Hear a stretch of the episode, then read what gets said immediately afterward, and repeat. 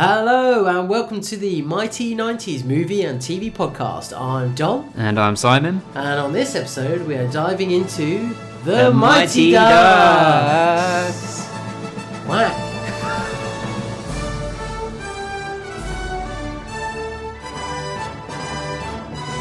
So, welcome to the Mighty 90s movie and TV podcast where it's always 10:30 at night. So it's time to grab the snacks from the sweet cupboard and move on upstairs to settle in as tonight's movie for, for debate is The Mighty Ducks. Today is a really special podcast because we're actually joined by one of the cast members of the film. So Matt Doherty is actually joining us on this podcast. So we're both super excited. Simon more so than ever because he's such a massive super fan, uh, and me because I get to talk to someone who's actually in the film and also quite a big fan of the film. So really looking forward to having him, him on. So here we go to discuss the Mighty Ducks with a Mighty Duck, Matt Doherty. How, how are you, Matt? I'm pretty good considering the whole world's uh, pitched on the end of uh, of uh, craziness and uncertainty. How about yourselves? We're okay. We're surviving here in the UK. I don't think it has hit quite as hard here as it has in some other places in Europe. How how is it there? I'm assuming you're in California. Yeah, I just got back from. Um, I was doing a like a appearance, a promotional thing in Minnesota, and then I was in Chicago with visiting my family, and then I just got back to LA yesterday. Very nice. Well, we really appreciate you uh, taking the time to be with us. This is the first time we've ever had a guest uh, on our podcast. So before we go into the film, we'll just go into talking a little bit about you, if that's okay, and about what you know what you've been up to and sort of your uh, career to date, and then we can talk a bit about like your music and all of that stuff, uh, which we'd love to hear about, and then we'll go into talking about the film, what we remember about it, um, and then sort of go through it sort of scene by scene, spending more time on some scenes and sort of skipping over some of the other ones, and just love to hear your insight and you know anything you sort of have to say about it. Really, Well, do you have a security clearance for that or no? I mean, I, I'm not sure if one needs that, but because the, the mouse the mouse may knock down your door, you know. that's that's true. Mickey's gonna come knocking. Yeah, I mean that's proprietary uh, duck knowledge. So uh, also run through this brain of mine that's you know uh, just doesn't remember what I had for breakfast. So it's great. When in doubt, I'll, when in doubt, I'll just make up shit. How about that? That's perfect. That's what that's how we get through life. So that sounds great. So to start with, thank you for joining us, Matt. This is what I know about you from online research and from listening to you on other podcasts, sort of doing more of a straightforward sort of interview setup. And you've been on quite uh, quite a few podcasts, so I don't really want to tread over too much, you know, ground that you've already been on. But what I have found out is that I'm I'm I'm very big in very small circles. You were down to the final four kids when uh, auditioning for Kevin McAllister in Home Alone, yeah, that's true. Which is awesome. Uh, you still got a uh, small part in Home Alone as Stefan, and I found you on the Blu-ray at 46 minutes and 28 seconds. In the blue sweater, in the blue polo sweater that you could probably clean dishes with because it's got a, like a bit of a like a Brillo pad to it, you know. Yeah. I saw you and I thought I was like looking at an old friend from across the room, and there you were under the Christmas tree. Yeah, that was my introductory to to film was uh was being almost cut out and somehow in the movie and through some loophole. Uh yeah, and uh it was this mix of excitement and disappointment all at once. It was great. well, I saw uh, on the on the DVD Blu-ray there was a deleted scene where I had you in as well in, in the airport, yeah, which I just found out about. Yeah. Which is awesome and actually a really good scene. It's a it's a shame they didn't put that in the movie. I can understand why they wanted to stay in uh, with Kevin. Uh, so I think that's the whole. Um, when they tested the movie, they were like, "Eh, the movie is with Home Alone, you know, and and and the criminals and Joe Pesci and Daniel Stern. So that makes a lot of sense. You at some point when you were about fifteen dated Anna Chlumsky, the girl from My Girl. That's a bit of an exaggeration, and uh, I would say maybe fake news in our climate. Uh, I would say we we were uh, we were longtime friends when we were kids because we would often um, I wouldn't say we even knew what dating was, but uh, uh, we did a bunch of commercials together when we were little, and our uh, uh, like our moms were really good friends. So that might be the real truth. But the truth is, is like, yeah, we were. I mean, literally, my first commercial was with her, which is always a strange, weird fact. And there was also this strange thing where, like, my next, like, about a block of where I grew up, Jason Weaver lived, who was the um, uh, voice of the Lion King. He did the songs.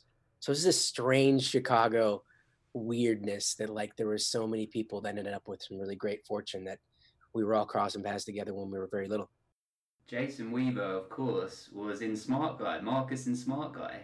Yeah, and he was. Uh, I just remember he lived like a block and a half away and had a like a. He had the basketball net in the neighborhood that we'd all go play at. Yeah, and he was the. He was like, yeah, I guess I got this movie in, in Lion King, and he was like a block away. It was crazy.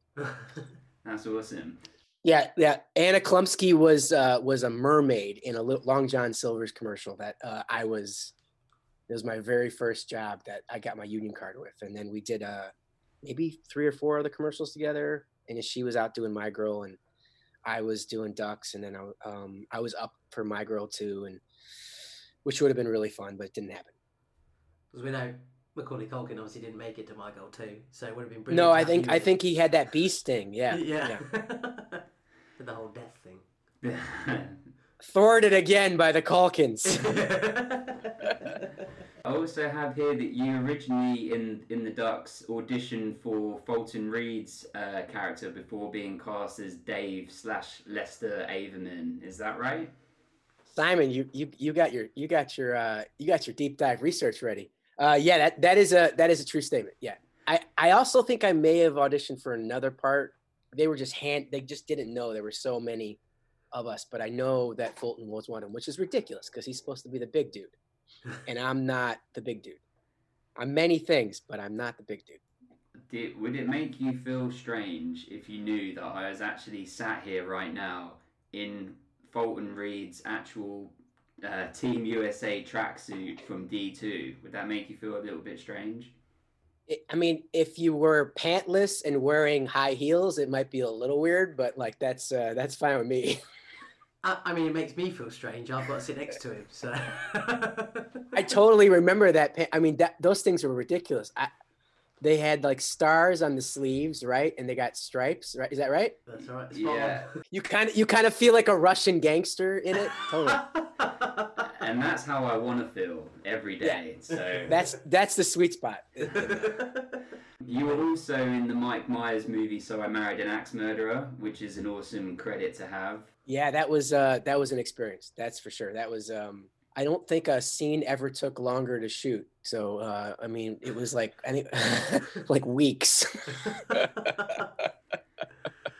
yeah, that was um that was a trip. I got to be in San Francisco and which is an amazing city to shoot in. Um and I mean that movie's a cult classic. I mean, you talk about legends of comedy, right? Alan Arkin, Phil Hartman.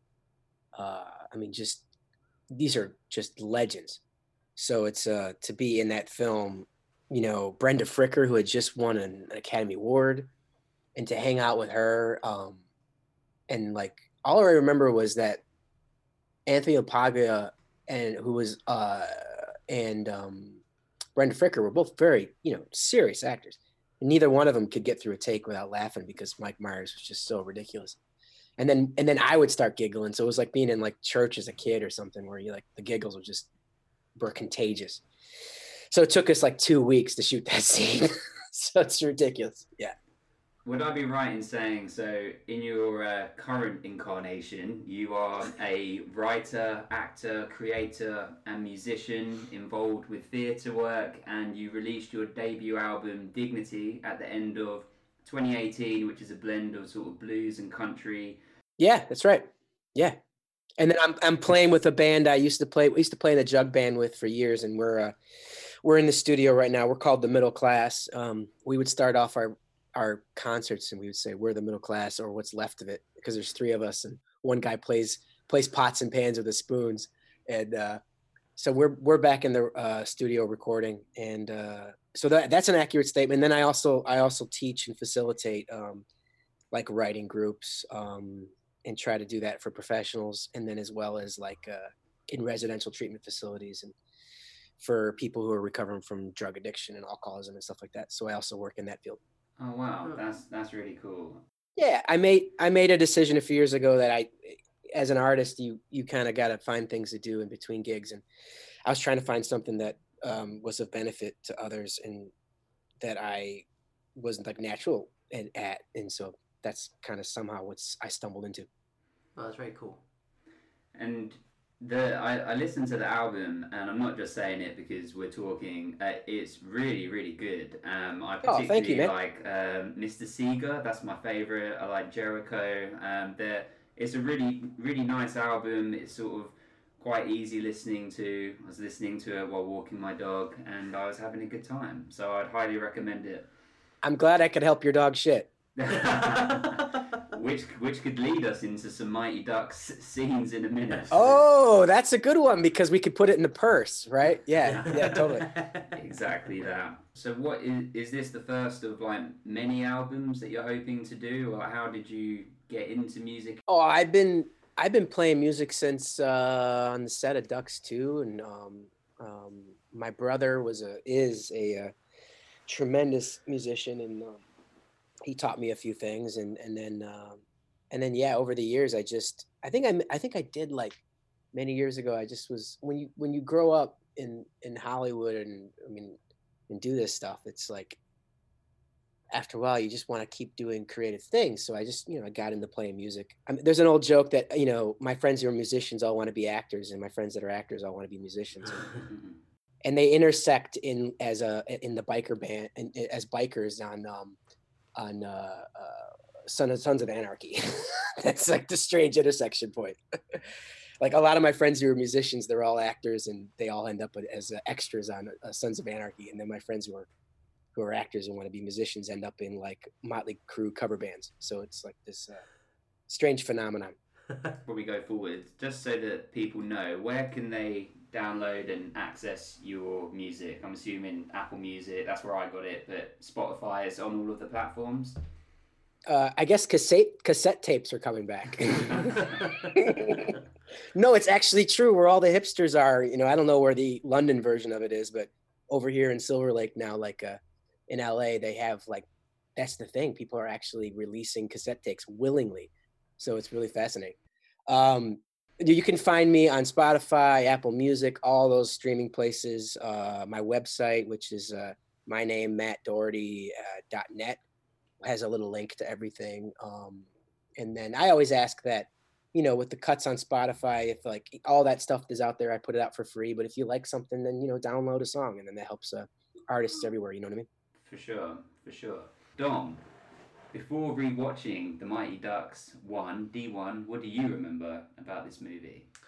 Well, I remember. Uh, I, I remembered a fair bit. I think I remembered obviously Lester Averman. What a great character.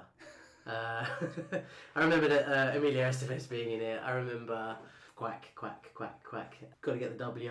Oh, there you go. A lot of ice hockey. Just like loads of little like bits like that. Um, I remember you liking it so much that we'd, we'd watched it quite a lot when we were younger at your house. And to the point where we even started to play hockey. But Whoa, you guys played hockey in England? but we didn't play ice hockey. Okay. We yeah. played we we we we uh, manipulated the rules a little bit um, in that we played in Simon's back garden, so like backyard, and we played with like normal field hockey, uh, or I had a normal field hockey stick and you had an ice hockey stick, and we would play ice hockey rules in his back garden On, So- on grass. on grass. so we would end up battering each other in his back garden over a over a ball because the puck obviously wouldn't move. But that that's that's my fondest memory of it. I think. what about yourself? Well, I remember. Uh, Well, these films are absolutely massive to me. Uh, D two was my was my major jam, if I'm being completely honest. But D one was important as well. I remember seeing the dog poo scene at my uh, childminder's house, which childminder is what we call like a babysitter. Yep. And um, I remember seeing that section and then having to go home and being really upset that like I wasn't able to watch the full movie. I was probably about six at this point, five or six. We're we're thirty two now, so maybe I, I can't do the maths, but Old enough. and then I remember obviously getting it at home, uh, and my dad, sort of mum and dad getting the video and whatever, and just absolutely loving this film. All three of them, and as Dom said, I, I tried to learn how to rollerblade uh, on the concrete, which rollerblading is not particularly very popular here in like the rain that we have for like nine months a year. Yeah, yeah. Rain and rollerblading is a great combo. and then I actually had ice skating lessons uh, to try and learn to, to be able to play ice hockey, but there is no ice hockey here, like in the UK, like hardly any at all anyway. Then I had this memory the other day or yesterday as I was thinking about this podcast, and I have kind of a sad memory, but maybe we'll find the humour in it so I can laugh through the pain. but I remember going to secondary school, which is what we call high school. The secondary, the high school I'd gone to, I didn't really know anyone there. We'd gone from this really nice sort of quaint little village uh, elementary school, and I was sort of shipped away to this other high school away from all of my friends. I was a little bit lost and a little bit sad and I was in PE, which like our physical education, and I'm sat in I'm in line to do running or whatever, and I look across and I see this kid, and I, for some reason in my head, think, oh, that's Charlie Conway. Like as in, I don't think like that's the actor Joshua Jackson, and somehow he's magically in my school in the UK. I actually thought, oh my god, that's Charlie Conway, and he's come here to be my friend. Wow. so I, so I, without thinking too much into it, I look at him and say, Charlie, like e- expecting him to be like, expecting him to be like, Simon, I'm here. The whole ducks are here. Averman's here. Fulton's here. We're here to be your friends. And uh, and I, so I say, I say, Charlie. He goes, what? And then I just sort of retreat back into the shadows, realizing what I'd done and that I had said this externally. And um, he wasn't Charlie Conway. Um, the Ducks weren't there at my school, and and that's the end of that story. How is that? Can we laugh at it or no? Is, is it too still too raw? I think it's I think it's still under the statute of limitations. so uh, uh, the uh, hang on, hang on, hang on. Sorry, you were you were a real life Adam Banks. I, I I actually think I was sort of doing a Fight Club Tyler Durden situation. But I think that uh, I guess it goes to show how much these films sort of meant to me because I would go home and like watch watch these films and it'd be like escapism. Um, I mean, you don't need to feel sorry for me. Like I was okay the rest of my life, but just you know, everyone has these periods that are a little bit difficult, and uh, high school was maybe that for me. Matt, what do you remember about the Mighty Ducks? well, I remember being uh, moving to England and uh, going to this school. I knew you were there. I knew it. and like and this one bloke who uh kept using the phrase child uh minder which made me very confused uh uh, uh said uh i reminded him of charlie which pushed all my buttons because charlie was the popular kid and i was like dang man he thinks i'm the popular kid and i'm not. No i uh um i was just listening to the your story about that. It, i think that actually strikes to the heart of why these movies still um matter is because i think it does uh you know especially around that age when, when we're like not quite adults not quite teenagers not quite little kids and and i think that's you know that was the sweet spot where you know, it's where you don't know if you're playing with toys or you don't know if you should go. You're just your voice is changed. It's just like a, it's like that that time. You know what I mean? And uh, um, I think that that's a really vulnerable time for us as as, as we're growing up, which is why like um, there's so many great movies and books and and things that are around that time. Uh, I wish there were more. You know, I think that those are like today. You know, I uh, I was talking with somebody who's involved in in the making of the movie who I'll have remain nameless. And I asked, uh, I was trying to pitch, um, you know, a coming of age story. And he was like, I, you know, I wish we could make this, but we can't even make this right now. It would cost too much money and this and that. And like, and it made, we both kind of mourned the fact that like, uh, it would be really impossible to make a movie like that today.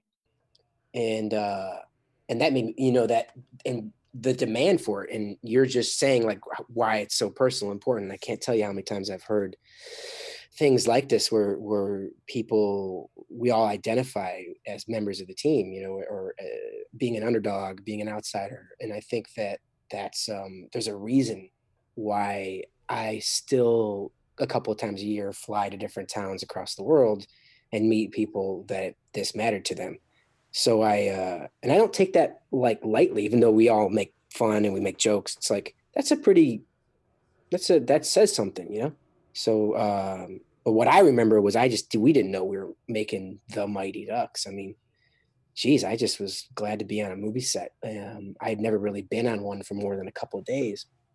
Uh, my dad had just lost his job, and my mom was about to lose hers, so it was a really trying time uh, personally. Um, so it was a really like a weird time where my dad had been downsized, corp- a corporate downsizing in America, and um, and he was kind of victim of that, uh, and or just because it was that time, and every twenty years or so it happens in America.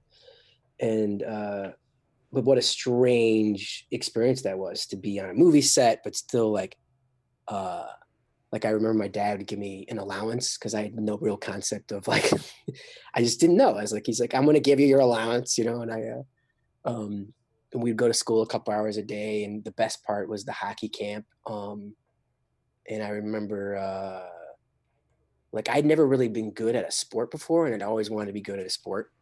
And our coach who trained us, Jack White, you know, really trained us and and kind of gave the confidence to for the first time in my life, I felt like this, you know, you know, I was this tiny little, you know, somewhat chubby kid sometimes. And uh, so it was like I felt like good at a sport. And uh, that was a really powerful thing when you're 14, 15 years old. And you're at that vulnerable point in your life. So that's what I remember. I remember, and then and then afterwards, we find out we made this you know movie that was like this huge movie. I mean, I don't think anybody knew it. And then all of a sudden, they release it. They found this secret weekend in October or whenever it was, and and then uh, word of mouth spread, and it became a thing, and and uh, enough for Disney to want to change the sport. I mean, that's that's ridiculous to think that like what we did um, made hockey um, what it is in a lot of ways. You know, it's a it's now a sport where like not just used to be able to smoke in the back of a of a hockey game, you know, and then Disney gets involved and it becomes this uh, this thing where families go and all that stuff. And uh, and I also know that the Mighty Ducks around the country and, and also help play roles with teams doing um, outreach and making the sport more affordable for because it's an expensive sport, you know. So I think that um, all of those things contributed to like these amazing things, and but we didn't know it. I mean, I just was like, I'm going to Minnesota and it's cold, and I'm from Chicago and it's cold there, and uh, and then like we uh, we get out on the ice on day one, and we all lied to get the part, and the guy says to us, uh, the who's coaching us, I didn't know him. His name was who ended up being a big influence in my life, Jack White, and and he told us that we would be skating around the rink backwards in an hour. And we are like no way. And and then we were. And it was like that feeling that like uh um which was just like the movie. And i think that's what makes so um so special you know because the making of it actually mirrored what the message of the film was and did you feel did you feel like a team like when you were at this training camp and and learning to skate with these guys you, you felt like part of a team yeah i mean that's the thing that that's why like I mean, we're all friends today, and like when we do see each other, it's like uh, that all started because it's like you're it's the it's like oh like playing uh, Dom and uh, Simon. You guys are in the back playing hockey, and it's the same thing. You're you're talking about it today, so. Well, that's awesome, and completely, you uh, the Mighty Ducks films did sort of transform the sport in terms of you've got British kids trying to play it on grass, you know, across the world. So yeah, right, yeah, well, just uh, just one other thing I just wanted to quickly add uh, for context that Matt, you and I actually started uh, communicating about a year ago. Yes, we did. We met on the underground black market of Mighty Ducks screen used and production used jerseys to sort of celebrate the, the nostalgia and the, the great impact and how much I love these films. I bought your jersey from the Mighty Ducks 2 uh, at the end when you changed the jerseys, you know, to the new Mighty Ducks logo. And uh, it came with a certificate of authenticity, etc. But I wanted to try and get it authenticated by you, and you were very kind and gracious in helping me with that over email, and we were checking the inside of like stitching and all kinds of things. Um, but it was an amazing way to Yeah. be able to meet you, and you were incredibly uh, kind with your time. Yeah, and it's great to be able to do that. Yeah, I, I- I asked if there was I asked if there was blood all over it. That would be the tell. Well, I have. Uh, hope you'll be proud to know that it is framed in my house. Uh, I'm not quite sure how my wife feels about it, but it's there. oh, excellent. Are, are there grass stains from playing field hockey in it? Is the question. Not yet, but but maybe in summer. Yeah, that's awesome. Thank you for all of that. We'll move over to Dom, who will tell us uh, some trivia about the film and what he digged up on his deep dive, and then we will move into this classic. Okay, so The Mighty Ducks is obviously a huge Disney production. It was released in October 1992, so we would have been five when it was released. So sorry if that, y- you know, makes you feel a little bit older, but you're only a little bit older, so it's fine. It's another century. Let's just call it that. Absolutely. Um, it's IMDb score. So we play a little game. Would anyone? Uh, so let's say Matt, if you'd like to guess the IMDb score. the IMDb score of the film, Yeah. like what's its ranking Yeah. or the, the, the rating? Yeah. Like, out oh the rating I, I, out of 10 i would say 7.5 Close. It's actually, it's six point five. I would have rated it a lot higher. it's at 6.5 well they should they should get out of their bubble Absolutely. I think some people are delusional and they're hating. I reckon that's all people that love the little giants that are trying to do is get a rivalry Yeah. going. yeah there's some ladybug it's them sandlot people again man i'm telling you yeah. Or it's those it's those uh, media farms in like countries where you have people like spam botting and clicking on things It's a conspiracy, that's for sure. Definitely. But out, out of all the films that we've covered so far, this one is the one I don't agree with the rating. I think so far, definitely don't agree with it. Should be. Excellent. Um, Rotten Tomatoes as well has given it only twenty three percent, which is just shocking. That's garbage. Wow They, they are they are rotten tomatoes. Considering considering the you know the, the the people that wrote it, the directors, and the talent within the film, it, it's just just ludicrous. well i mean uh yeah we're gonna have to uh we're gonna have to we're gonna have to start a revolution on that one i mean i know let's get our priorities straight the world's in a really tough spot right now you know, uh, we're facing economic collapse and pandemic, but like Rotten Tomatoes really needs to get their shit in order, you know. Definitely think we could get that trending. so the the writer of the film was uh, Steven Brill, who co-wrote Little Nicky and directed Mr. Deeds, uh, and has a cameo in all three films. Do you remember him being in the film? Oh yeah, for sure. He plays the lawyer that that puts um, uh, Gordon in jail, and uh, he's in he's in a little part in all of them. Yeah, Yeah. and Steve Steve was I I think just like you know like a lot of us like a struggling you know actor between gigs, just scribbling stuff out, doing comedy, and and then he made this uh, he made this script, and it was like this record breaking time. It got somehow to to Jordan Kerner's uh, and Jon Avnet's office, and then within like I think they said nine months they were in production, which is like unheard of. Um, but I remember him and Peter Berg and Marc Maron all kind of mythically shared the same one bedroom apartment. So which is kind of funny to think of.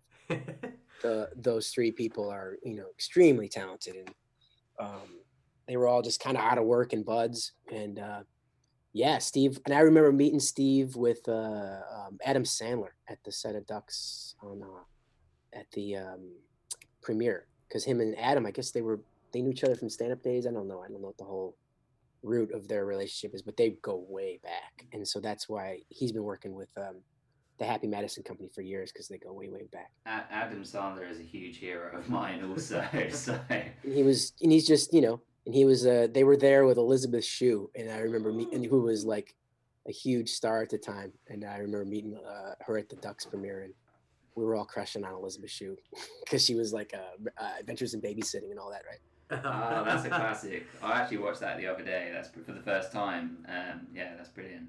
and and I hear the original movie was called Bombay. So Ducks was originally called Bombay, uh, which on the script that I have, there's a, it actually says that, and um, Oh, was that the was that the work that was the working title, wasn't it? it was, but it was also the real original name because the original draft leaned more on Gordon's like troubles, and it was a little even darker. So with like the mix of kids to it had a little bit more of that Bad News Bears um, darkness to it, and uh, so they kind of lightened it up to, to to get that perfect umami. Sort of Disneyfied it a little bit. Yeah. Because he was meant to be a, a bit of a drinker, wasn't he? And, and have all these problems and. Yeah, and like the the idea of you know going back and giving away something you feel like you've lost, and what a great message, you know. Apparently, Steven Brill wanted to play Coach Bombay as well, but was told by Disney that they wanted a bigger name, so hence why Emilio Estevez. Well, I, I, according to my sources, they wanted Charlie Sheen, and Charlie Sheen turned it down, so they picked Emilio Estevez instead. Oh, I didn't know that. I always thought like maybe it's Harvey Keitel and Martin Sheen, you know, for Apocalypse Now. yeah. All I remember was like we were in hockey camp and there we were all rumor. There were these rumors like who it was going to be and like it was Kiefer Sutherland, it was this and that, and and like uh, at the time Emilio Estevez was like one of the biggest names. And but we the first thing we all reacted to, and I confirmed this with the guys when I saw them recently, was as soon as we heard Emilio Estevez, we immediately jumped to Paula Abdul. we were like, that does that mean Paul is coming, man? Did, did you get to meet Paula Abdul? oh my god, I'd I'd like hang out at the bagel machine or whatever they we could toast bagels at craft service like just to stand and toast a bagel next to her. It was like we were all everybody we were all like we were all crawling over each other just to like you know like stand and uh, uh next to her and all that. So yeah, she was she was there she was there a little while, yeah. And so were Emilio's kids, which I think was the main thing of why he wanted to make the movie was he wanted to make a movie for his kids. Nice. Oh, very cool. So the director was Stephen Herek, who's uh, other than the Mighty Ducks, of course, most notable work as Bill and Ted's Excellent Adventure, uh, The Three Musketeers, and 101 Dalmatians. So he's quite a, a Disney favourite. Do you remember uh, how he was on set? Was it was he great to work for? I mean, yeah. I mean, I like I said, I had no context. I was like, uh, I mean, there was this dude in a hat who just told me what to do. It was great. It's like, okay, you know, Just point and go. yeah, I um um, yeah, he was great. Uh, I think anybody who can manage all of us kids and somehow not pull their hair out, and while we're all on ice, um, in freezing Minnesota winter, deserves a medal of freedom. So yeah. Excellent. So the the film cost fourteen million dollars to make. I assume you got thirteen of those millions. Yeah, I, I put I demanded I demanded like 13 14ths of the budget. Excellent. Well, they saw your five seconds in Home Alone and they knew they needed you, right? Yeah, I said I'd bring my blue sweater. Yeah. this is the kid. We need it. Uh, and then at the box office, it made uh, fifty point eight million, so just over fifty million, uh, which is really good because I I found it really hard to find Disney financials. I think they're they're blocking me. Like you said, the mouse is coming for me now.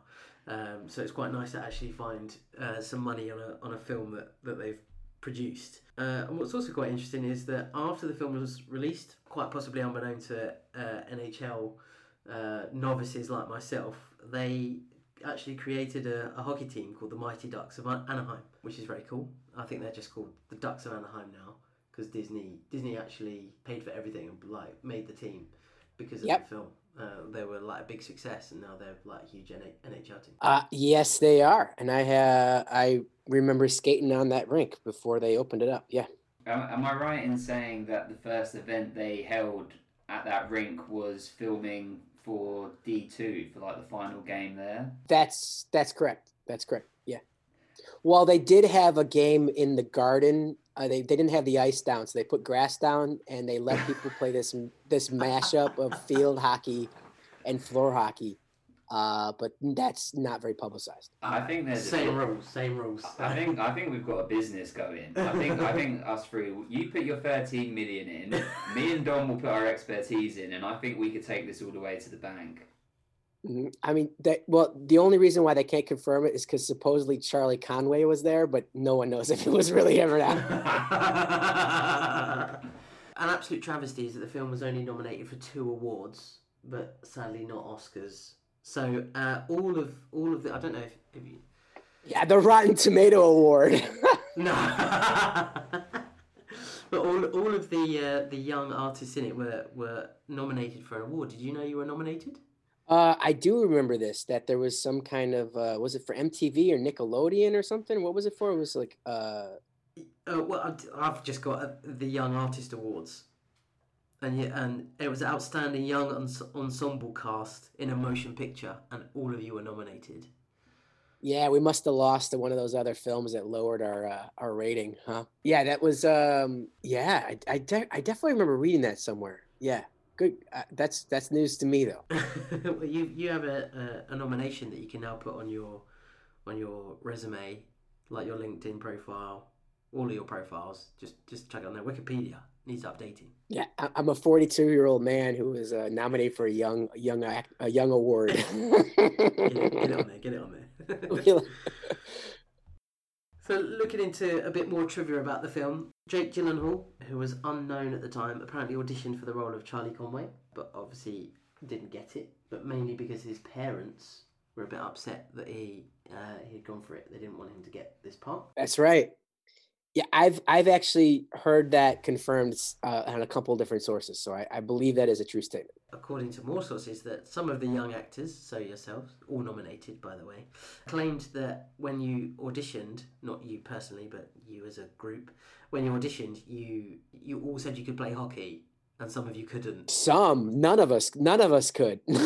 Okay, but did you say you definitely could play? oh yeah, you you your tr- actors are trained from like birth to lie to get a job. So uh, like I, I remember saying I could ride a horse to get this like uh, commercial for Illinois Department of Tourism or something when I was a kid, and I ended up on a horse on a tiny little bridge going over a gorge that dropped down. It's a place called Starved Rock, and uh, it's like a, a state park in Illinois, and it's this huge drop of a waterfall. And, and there's like this little bridge, and that's where that's where I learned to ride a horse. Was was getting I, I should have known better. Yeah. Uh, so yeah, you you you lie to get a job. So I- and then but they like knew we were lying, so they like already built in the this hockey camp thing. So this is kind of okay. We, you know, sure you can skate, but we're, we're going to send you all Yeah. to this bit of training anyway. yeah, and then that's where we would go to school and then play hockey four hours a day. Yeah. And I have one last little bit of trivia, which is which is more of a question. Do you know what cake eater means? It's used quite a bit. Cake, a cake eater is a term for um, uh, for mostly people from Edina, Minnesota, or a similar suburb of like Minneapolis and St. Paul that is like known to be I don't know traditionally affluent, and so you would say like a cake eater is like they eat cake, just like uh, you know uh, um, what's her name in France? Uh, Marie Antoinette said, "Let them eat cakes." Like that. If you really want to dive deep into the etymology of the word, uh, it probably has its sources there, but it's all about uh, it's an affront, like a like a class, like a like a class thing, you know, like you're you're a cake eater, which means you know you come from a Medina, you're rich, and you're not a member of our team. like the middle class. Oh yeah, the vanishing uh, middle and lower class. Yeah. Uh, do we want to dive deep? Is this the kind of podcast where we're going to get in the income divide? no, we won't go that far. Because I'll go there, man. Okay. So, okay, so we will now dive in to the Mighty Ducks. So, we open up with the prologue and we get Lane Smith, who is brilliant in this um, and is brilliant in everything I've seen him in. I loved him in My Cousin Vinny as well. And we get the classic, the if you miss this shot, you're not just letting me down, you're letting the whole team down too. All right, Gordon. It's up to you. I don't want to see any goats around here after the game. You got it? Now, you missed this shot. You're not just letting me down, you're letting your whole team down, too. Which is the the classic go-to villain coach. Did you get to work with Lane Smith at all? I, I did, yeah. I got to know him uh, very well. He actually would hang out with my dad a lot. They've got to be pretty tight. Um, and uh, Lane uh, originated a lot of great roles in the American theater and in the canon. Uh, so he's a like he's a legendary stage actor in uh, in America. And um I got to know him later on in life when he was uh, sick too. So I knew him as when I was an adult. And uh, just a class guy, uh, always through and through. Uh, he was a member of the Actor Studio, which I'm a member of, and so I remember running into him at the Actor Studio as an adult, and and uh, and I forget that for him, probably Mighty Ducks was just a movie that he'd done amongst a hundred other movies. So I come up to him, but for me, it was like a seminal thing. Because I was like, hey, and he he didn't remember who I was, but then I, he kind of had that like look of, oh yeah, yeah, and then he kind of figured it out. But uh, he's a, um, you know, he's a just a legendary uh, character actor. So um, yeah, he is a perfect antagonist in this. Oh yeah, he's he's great. His whole delivery, his demeanor. I'm sorry to say it, but I think that the Hawks might have the better jerseys. I know that that's crazy to say, but the, his jacket, everything is super dope. Is that controversial, Matt? Have I just broken our new bond? Man, I uh I mean, it, it sounds like you just got a villainous streak. So uh, I'll, uh, you know, tempered by your like, you know, British dialect, which makes everything sound a little like, you know, nicer, but still, I mean, you're a villain, you know? All, all villains in in US films are British or Russian, aren't they? Yeah, so. or British and Russian. Yeah, yeah. Yeah. the word, well, he's dressed like a British Russian right now. Yeah. So. I mean, I, I think what's really great is if you actually know the sport of hockey and you watch the way that shot happens and all of it, it's just kind of laughable. That's what my favorite part about it all is. Is it's like it's not really that good. like, you know, that, so I actually have it written here that like there's so much pressure on young Gordon Bombay to make this penalty shot, but actually him missing just sends them to overtime. Which probably turned that kid into some Bitcoin guy, right? He was the guy who invented Bitcoin. Serious the dude who played that part was the guy who got involved in all that like uh, weird uh, like. Wait, you being you being serious? I'm being dead serious. I'm being I'm not joking around. Yeah, you should do it. Yeah, you should do some deep dive research there. Uh, wait, wait, so young Bombay got involved in Bitcoin and oh yeah, yeah, was one of the uh, was one of the uh, original faces of like uh, PR for the whole thing. Wow. So just imagine if that shot had gone a quarter inch to the left, there might be no Bitcoin.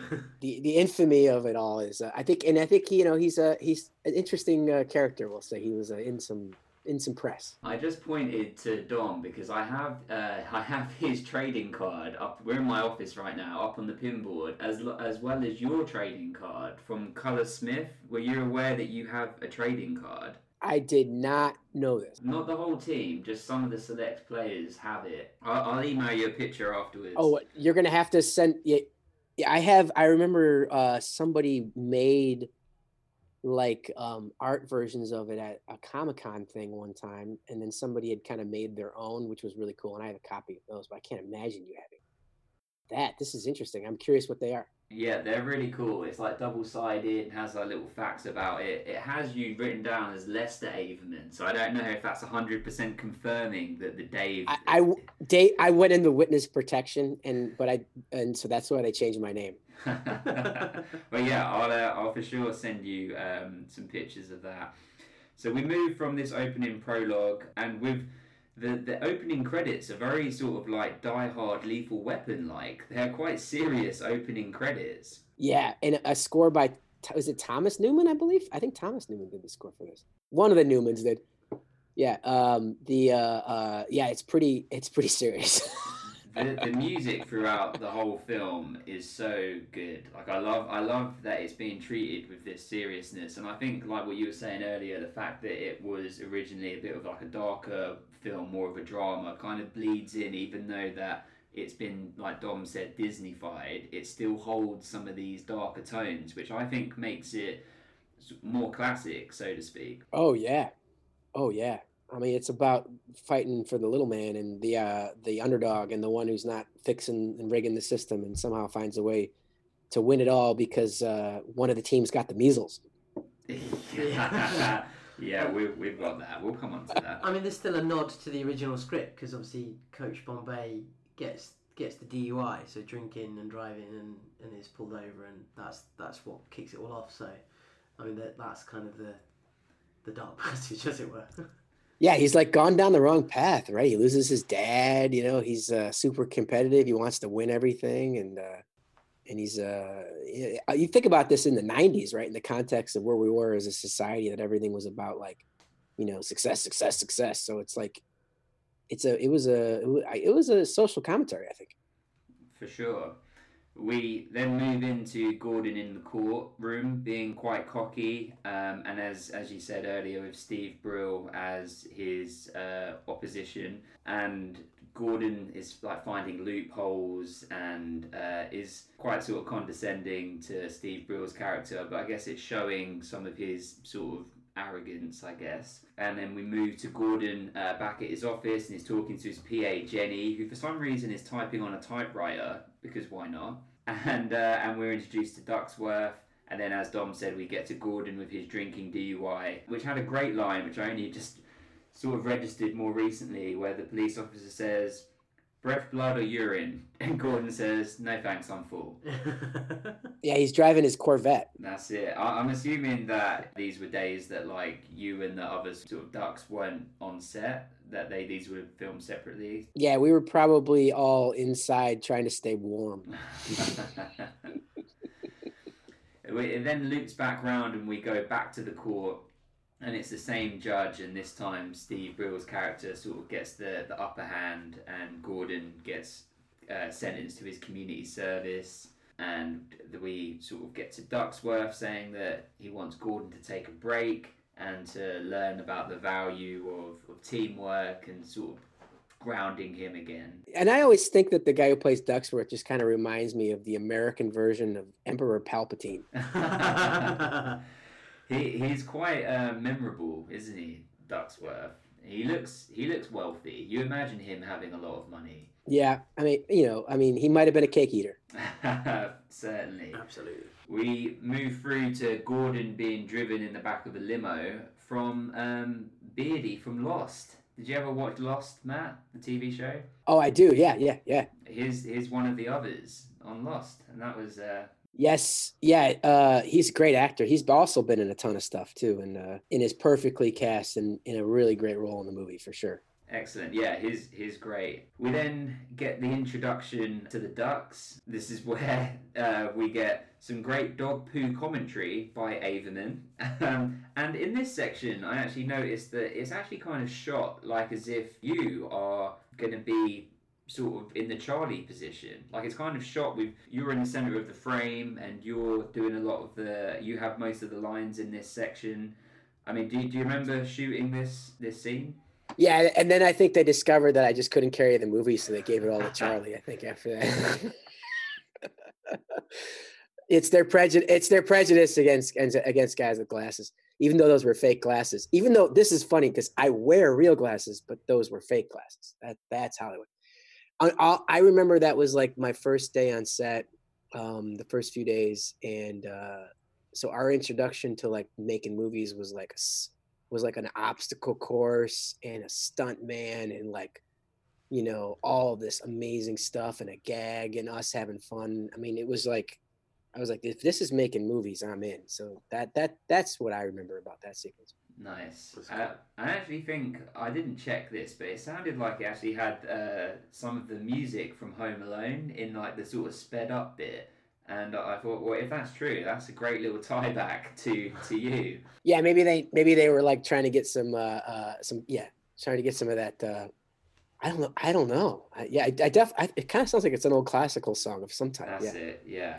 And then we get the the scene of the limo driving onto the lake and being introduced to the rest of the team. One of which is uh, Jussie Smollett, who obviously was incredibly sort of in the news, etc. last year. when he went to Subway.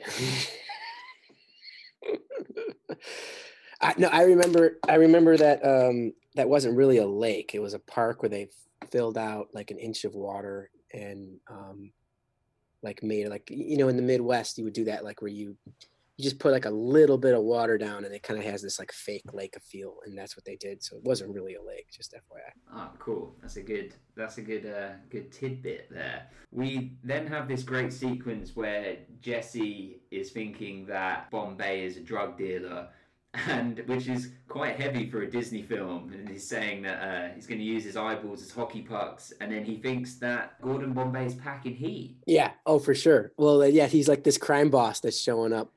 It's funny. I remember like that was our introduction to like making. We kind of shot a little of the movie in order, and I remember when we did that sequence, it was record breaking cold, and um, the camera was freezing, and I think we were all realizing, oh, what are we really in for for shooting a movie in Minnesota? Like literally, the camera was like frozen, and um, so like, uh, and then you know we're all like kids going, we're on a movie set, and the adults are all like, oh my god, we're gonna they're gonna shut us down, they're gonna shut us down.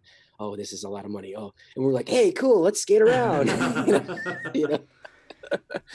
so uh, uh, it was a that's and so that I just remember that scene being a lot of fun because of all the different, you know, we were all there and we got to rock the limo and that's the infamous Goldberg, uh, the goalie, uh, you know, uh, farting in the. I mean, it's just it's everything about that scene is just perfect. Goldberg.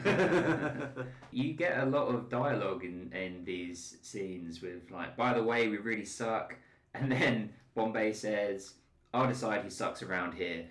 To to my adult mind, that sounded a bit more questionable. Yep, yep. And then you are credited at this point, or uh, as Dave Averman. Do you ever remember it being discussed that your name would later change to Lester, or was that just you know like a continuity error or something? Like I, like I said, I think it's because they put me in the witness protection program. No, I um uh I I my assumption, and this is only an assumption, is that um there were clearances that were made because every time they make a movie, they have to clear a name, and sometimes if there's somebody who's actually in like each production company or studio will clear every reference, everything on frame, just to see they want to make sure they don't get sued. Um, and there might have been a Dave or a Les Averman or whatever in that particular town that didn't want uh, that they had to track down and didn't want that information or his name or that. So that sometimes that's what happens. Nice. This is where the the team starts to scrimmage, and then you're doing the commentary over the top of it. And I believe I don't know if it was the same in the US as it was in the UK, but I believe these are parts that are actually used in the trailer. Because if you remember, like back in the day with the VHS tape for like other movies, uh, I always remember the Ducks being uh, the trailer for the Ducks being on there, so I could sort of remember the the trailer over and over again. And you were in it a lot, especially the the line as well of do you enjoy losing? And you know or not at first but once we get the hang of it like that is classic and I remember that being in the trailer. Like do you remember being like happy to have been featured that much in the promotion? Uh no I think I just remember being happy that I managed to spit the line out and not puke I think is what just on Emilio's shoes. Or or or totally freeze with that. Like and somehow like go like every every actor has that terror of because like terror of filmmaking is something's gonna get effed up and I just hope it's not me. You know, and like, you know, there's like there is a little bit of that whenever you make movies and so I, I if I really got honest with you, I'd be like, I'm just really glad I got you have that like uh, okay we got through it. There's there's cold. They're losing okay okay we just let's just let's just get it done. And then uh and you just hope to god it's it's uh uh it's somewhat funny. That's that's what i remember. Well you definitely succeeded with that. Uh, this part charlie's mum who I have through all of my notes Charlie's mum, but I think her name is Casey, isn't it? I, I think towards mm-hmm. the end of the film. But she comes in and sort of ruins the fun, and then we move to the first D5 District Five versus the Hawks game, and it's very the Hawks are very military-like, doing their sort of chants and. Uh, the, the one two three slide. yeah. One two three slide did they particularly on purpose make make like the hawks kids like the actors did they try and make sure that they were better skaters and that sort of stuff from the beginning to try and give that disparity?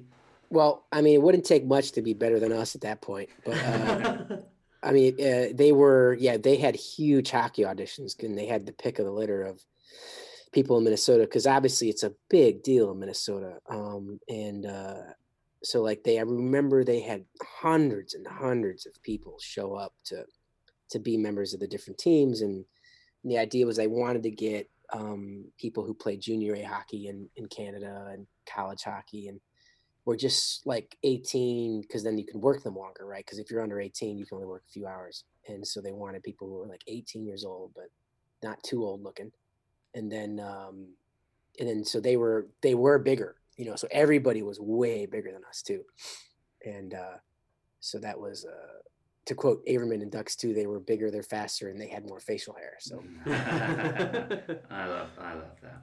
So Gordon then, before the game starts, catches up with Riley, and there's just some great uh, exposition tied in here, and some really great line delivery. Things like, "I wish they'd take that one down," and we see the banners, and there's just the one there that is like the runner-up. Yeah, I think it's like great writing, little subtle jabs.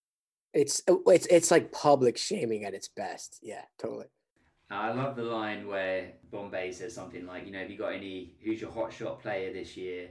And he and Riley says, oh, we've got this kid Banks that might go all the way. He's not quite as good as you, but he wants it more. It's like that last little line is like, oh, nice little jab to the to the chest because he's saying it to his face. Yeah, that's um yeah, that's uh nothing says love. So we then cut back to the prologue just to have a little reminder of the trauma that this little Bitcoin kid went through. we then get to Bombay trying to get the District 5 team to copy the win chant win, win, win, win. And then uh, they're going on to sort of getting like destroyed by the Hawks. yeah, it's um it's it's it's an embarrassment. it's yeah, we're uh we're like the the Polish cavalry uh in World War II. It's not good, you know. Just like irrelevant. And, and well, actually, if you really, it's really interesting because like it, you- you really think about it, there's like some serious child endangerment going on. I mean, Goldberg's got like newspaper tied to his legs. There's like a, we kind of have this Mad Max like uh, a mad like if you really pay attention to what we're wearing, there's like almost like a road like what's that the um the Mad Max road road warrior thing. We just um you know there's football helmets. There's a, you know it's it's just not good. We're not we shouldn't be out there playing playing a high contact sport. You know so it's it's not good. It, the fact that yeah, You look like survivors from a post-apocalyptic wasteland Yeah. playing ice hockey. Yeah, but somehow yeah still playing hockey yeah. There, there's a line uh, in this scene that I'm not I'm not sure we'd, away, we'd get away with these days as, as much as uh, we, we would in the early 90s, where three players from each team face up, and McGill from the Hawks says, Oh, the Oreo line. the Oreo line, yeah, exactly.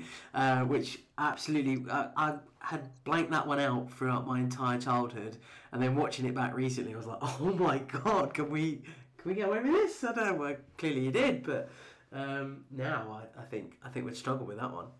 Yeah, that that would not fly. Were you like aware of that that was what it was at the time, or was you just sort of knew that that was like an insult? Uh, I mean, I thought, I mean, yeah, it's an insult. I mean, uh, I think that was uh, definitely meant to be racist. So I think that was the intent, you know, that the villains would do that.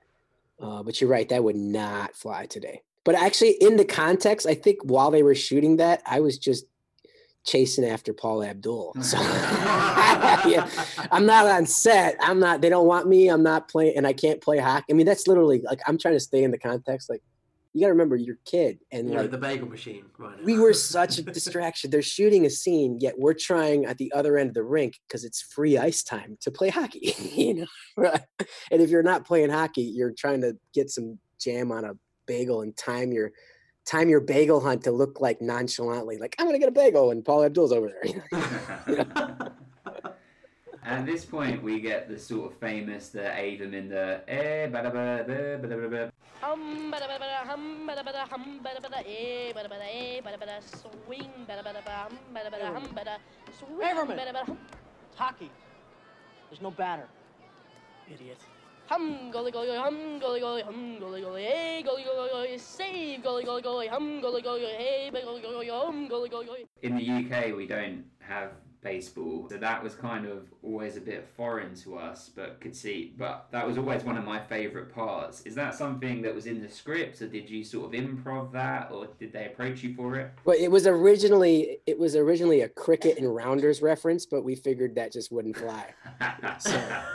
That would have helped. yeah uh no that was all that was all in the script the way it was um and uh you know i think it comes from what was uh popular with um David Spade and all the Saturday Night Live people and all that stuff. So it was a definite.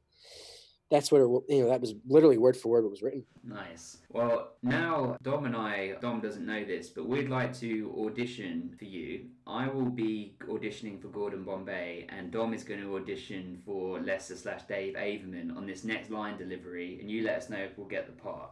Ready? Got it. Go. You think losing is funny? Well, not at first, but once you get the hang of it. Did we get the part? That was that was really good timing, man. I actually did not know that was going to happen as well. So. you you even had the like the the like broken uh, timing thing that that I do. Totally, yeah, that was good. Just good memory, I suppose. but thank you. Um, I'm, I'm actually honoured. I I mean, if this was one of those like reality shows where where you know like where we all wear masks, like the Masked Singer, I would say um, uh, you would definitely advance to the next level, and we'd have to kill the other one. Excellent. so I'm dead. Give him the 13 million. Yeah. Gordon sees the the magical uh, Hans watching from afar, and on this viewing, I thought, is it possible that Hans is actually just a figment of Bombay's imagination and is not actually real? And maybe he's sort of flight, fight clubbing him into existence. This this is back like you in high school. This is your your this is your thing, man.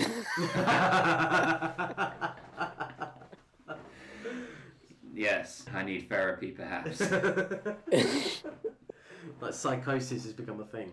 yeah, it has that like nostalgic feel. Yeah, like they uh um he's going back and into his roots, you know. Uh and then he falls and he falls for the gag, you know, he falls for the um cutting your finger on the sharpening the ice, you know, or sharpening your skate. So and he's the only one who goes in through the back door, you know, it's it's all I actually really love that scene too. I I actually think all of those touches are really it's a really delicate undertone of really nice writing and shows vulnerability and actually releases Gordon Bombay's story sort of slowly to the audience. Like every time they go back to the prologue, you get a little bit more information that sort of gives you more information about the character. And I think that all of those touches make it a really well-rounded movie. Oh yeah. Oh yeah. I mean, he uh like it starts to explain the cautionary tale of like uh never lose what what's really important to you. I mean, that's why I think that movie is so good, you know. I think jo- Joss Ackland as well in that Yes. in that scene in particular has a fan. He's well as in all the films that he's in, he has a fantastic voice. Just the way he uses it, just so calming and grounded. So like it's like you see him in films like he's in Lethal Weapon two, uh, and he's like the bad guy, and he's Yeah, he's a supervillain, yeah, yeah. Yeah, he's in um, Miracle on 34th Street, and he's kind of the bad guy that becomes an almost good guy. And uh, in this, he's like such a nice guy, Uh, and he's just the way he changes his voice is so soft and, and really well spoken, and and you kind of you sort of fall in love with him a bit as well, like Bombay has. Yeah, he's like the moral center father figure of it all, yeah. Yeah, exactly. We then move to the Ducks being sort of bullied by the Hawks with like the women's catalogue sort of in the back alley, and we're introduced to Fulton, who we've seen in previous scenes sort of watching the first game. And then there's and there's a joke that would also probably not fly with a PG movie about having sex with one's mom. I think is and uh and that's where uh, Carp ends up in the gutter and then um and then Fulton comes out and saves the day uh and we get introduced to uh the mythical figure of of of him yeah And he sort of, to me, is like he sort of reminds me of like the the old man from Home Alone. Just to bring up, just to loop it back to Home Alone again. He kind of like saves the day and just sort of grunts. Unfortunately, due to Matt Doherty's really busy schedule, he's had to leave us halfway through the podcast. So we will carry on, but his analysis so far has been top notch and fantastic, and some of the memories and some of the bits that he's saying have been super funny and great. So we're honoured to have had him on the podcast, but unfortunately, he's had to go. So we will carry on, just me and Simon. But we do have his final thoughts at the end of the podcast that he did leave us with before he left, and some insight into the Disney Plus reboot of the Mighty Ducks the TV show. So stick around, listen to me and Dom go through the rest of this movie, and you can hear what all of us thought about it collectively at the end. So we now get to a point where Coach Bombay is teaching the Ducks to cheat. He's like, having them doing these military sort of chants of take the foul, act hurt, get indignant. One more time. Now say it again. Take the fall, act hurt, get indignant. One more time. Take the fall, act hurt, get indignant. Good. You guys are ready. Do you remember this bit? I do remember this bit, yeah, um, because they're all sort of facing up against each other as well, aren't they? And they're going through the chant as he walks down the middle of them down on the ice. and I had forgotten about this as well. I'd forgotten that they that he trains them to cheat, which I thought was quite quite a strong sort of way to start. I suppose now that we know the the origin of the film, him being a bit of a like an alcoholic and having all these problems and stuff like that, that that was like an easy road to go down, and it's about overcoming adversity and, and all of that and pushing to the next level and, and becoming stronger and better and, and all of that.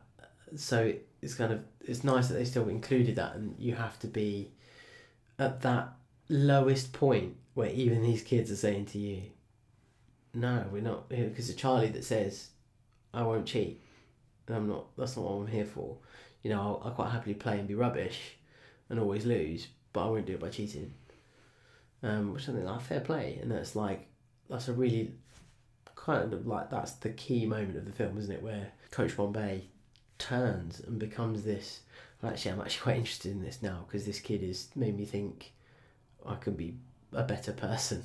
Well, and it ties in nicely to the beginning of the film where Gordon is trying to find loopholes in his DUI and, and all his court cases. It's like he always tries to take shortcuts. So it makes sense that in this Pee Wee Hockey League that he would still try and find a way to just get to the win, which again makes sense because as a child, through Coach Riley, that's what he was taught. Is you go for the W, you go for the win. So again, the writing ties back to him as an adult, and it actually is. It's actually really well written. Mm. Like it, it ties together really succinctly. Absolutely, yeah. And from it, like any sort of Disney film, you, you kind of think it's about fun and entertainment and family, but there's always a message, and the message in this is, you know, you've got to do it the right way and the honest way, and at the end you'll win. Well, one, one way or another. Not by cheating. right. You, No, which I mean, like, I, I'm by and you'll win. I mean, on a on a moralistic like, level. moral level, yeah. So, so then we get District 5 versus the Jets. And this is where District 5 players are getting in trouble for cheating. And then, as you said, Conway won't cheat. And this is the whole eye bit where Bombay is like, just reach for your eye as if it's cut and then hit the ice. And it's a, it's a nice moment. It's well shot where Joshua Jackson is looking at Emilio Estevez and defying him. And he actually does the smart thing. He uses his skate to pass the puck out. So it's not like he didn't even lose possession. So I don't think Bombay really had a leg to stand on there. Definitely. we then move to the changing rooms and Gordon shouts at Charlie, Why is that funny? we as the audience. This is Smart House all over again. Everything ties back to Smart House. Peach cobbler. this is a good moment to remind our listener, no, the one listener we have. Dave. Hi, Dave. If you haven't checked out our pilot episode, Smart House, then now is a great time. Well, not now, after this. So there is a changing room scene, is that better? Where Bombay shouts at kids, mainly Charlie, and Charlie leaves, Jesse leaves. the characters that leave leave in protest because they don't want to cheat, and the the dad Jesse and Tyler. Tyler. It's not Tyler. Jesse and Jesse and Is it Terry? Terry. Well, it's not far off with Tyler. Jesse and Terry. No, Tyler's close. They were yeah they all leave in protest, and Jesse and Terry's dad comes in, doesn't he? When they as they walk out, and he's like, "I didn't miss overtime to watch my kids cheat. What like what are you doing? I, I want to watch my kids and be proud of them." And what's the point in us coming to watch this, you know, awful display of just not absolutely zero sportsmanship? And they're not even trying. So I'm, I might as well just.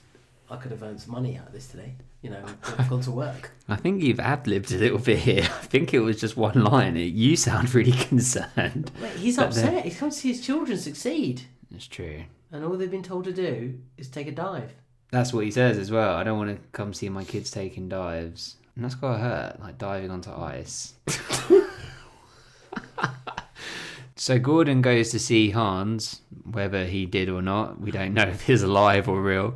Sharpening skates. This is a scene that Matt touched on, and we get a bit more exposition into Gordon's dad's death, which is really sad. Hans says that Gordon missing the penalty shot and his dad's death are not connected but because they happen at the same sort of time in Gordon's life, he feels that they are interwebbed. And this adds to some of his pain of being involved in the hockey world again, which, as much as this is it's a comedy and it's a kids' film, etc., it has that grounding and foundation of real emotion. Yeah, and it's not just silliness, is it? It's it's quite it's quite a powerful message, isn't it? And actually, it, it does deal with subjects that you wouldn't always expect from a kids' film in 1992. You you would think that it would be a bit more silly and slapstick, like when they were falling over and smacking Goldberg in the legs with the hockey sticks and stuff like that. But actually, it's got some you know really sort of touching points that probably mean a lot to people and, and understand. And, and that the scene with Hans like we said earlier is is really important. And he's kind of he's that almost like his grandfather. He's become that father figure hasn't he?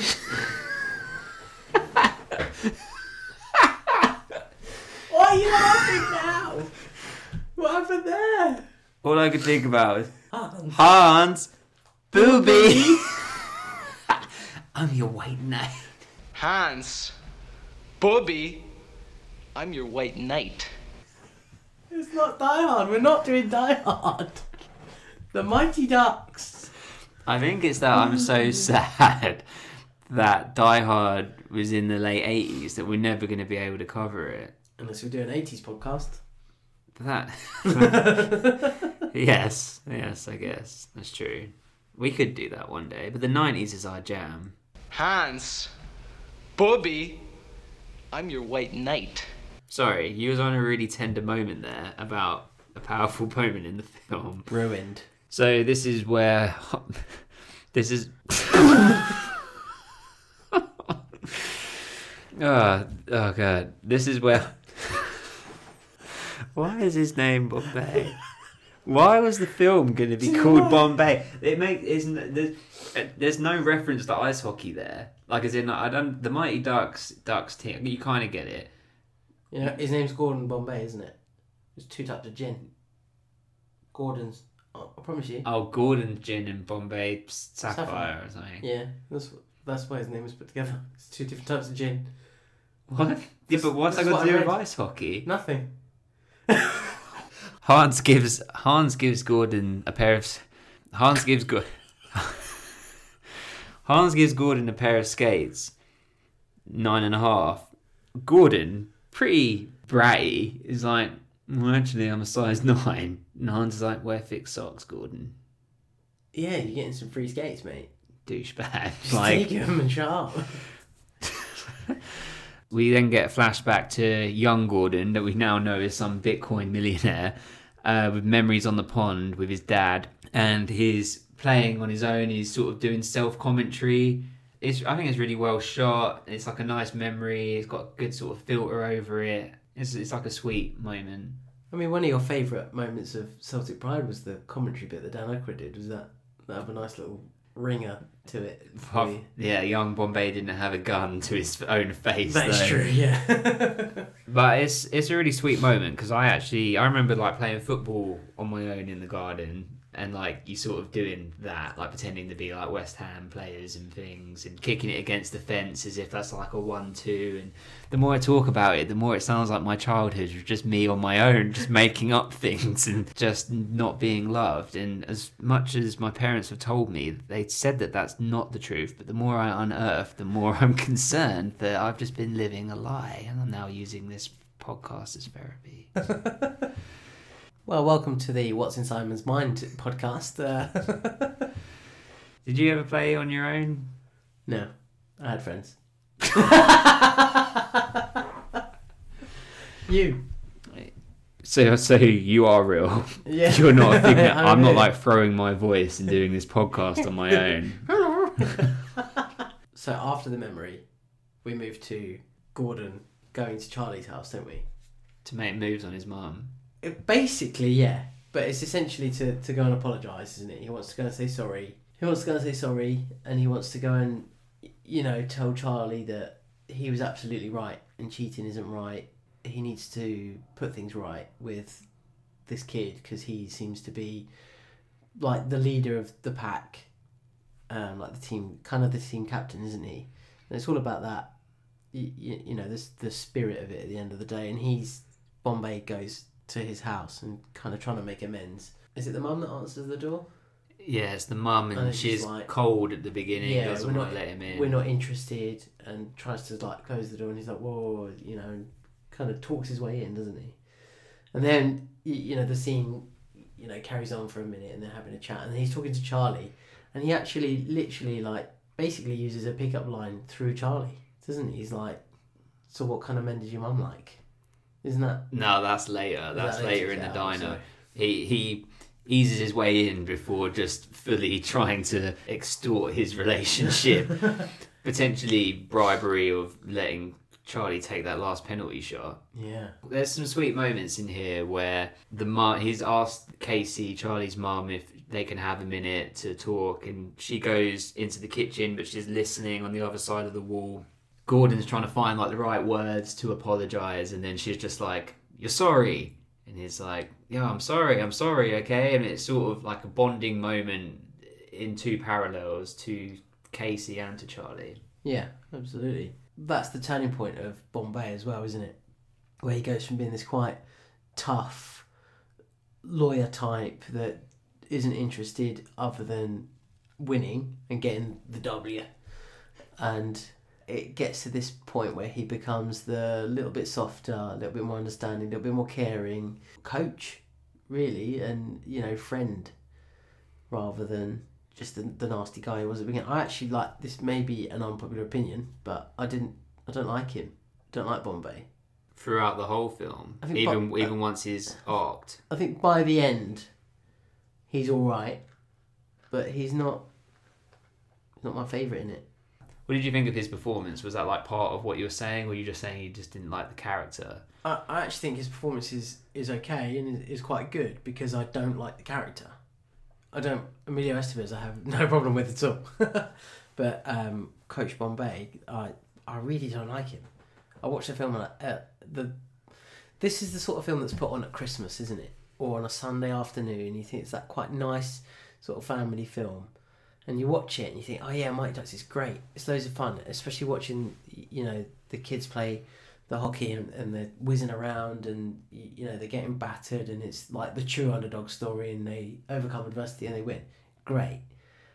But i really don't like him throughout it. After like as a character i just think this guy's a bit of a bit of an ass really. I think just not even when he changes he's still a bit stroppy isn't he? But you know he, he does get a bit nicer but yeah I just, i'm not a fan I I understand. Yeah, I get completely what you're saying. I mean, now as like an adult, I really love Coach Riley. He's probably I know we're not there at that point yet, but he's probably my favorite character because his voice and delivery is so great. But he's like the epitome of the of an antagonist. It's played, it's pitched at the right level. But when we get to Mighty Ducks two, it loses a lot of the sort of darkness. It's a much more like shinier, you know, more glamorous Hollywood sort of bubble around it. Where you know most sequels they feel like they have to push the envelope further, and the characters have to become sort of more caricatures of, themselves, etc.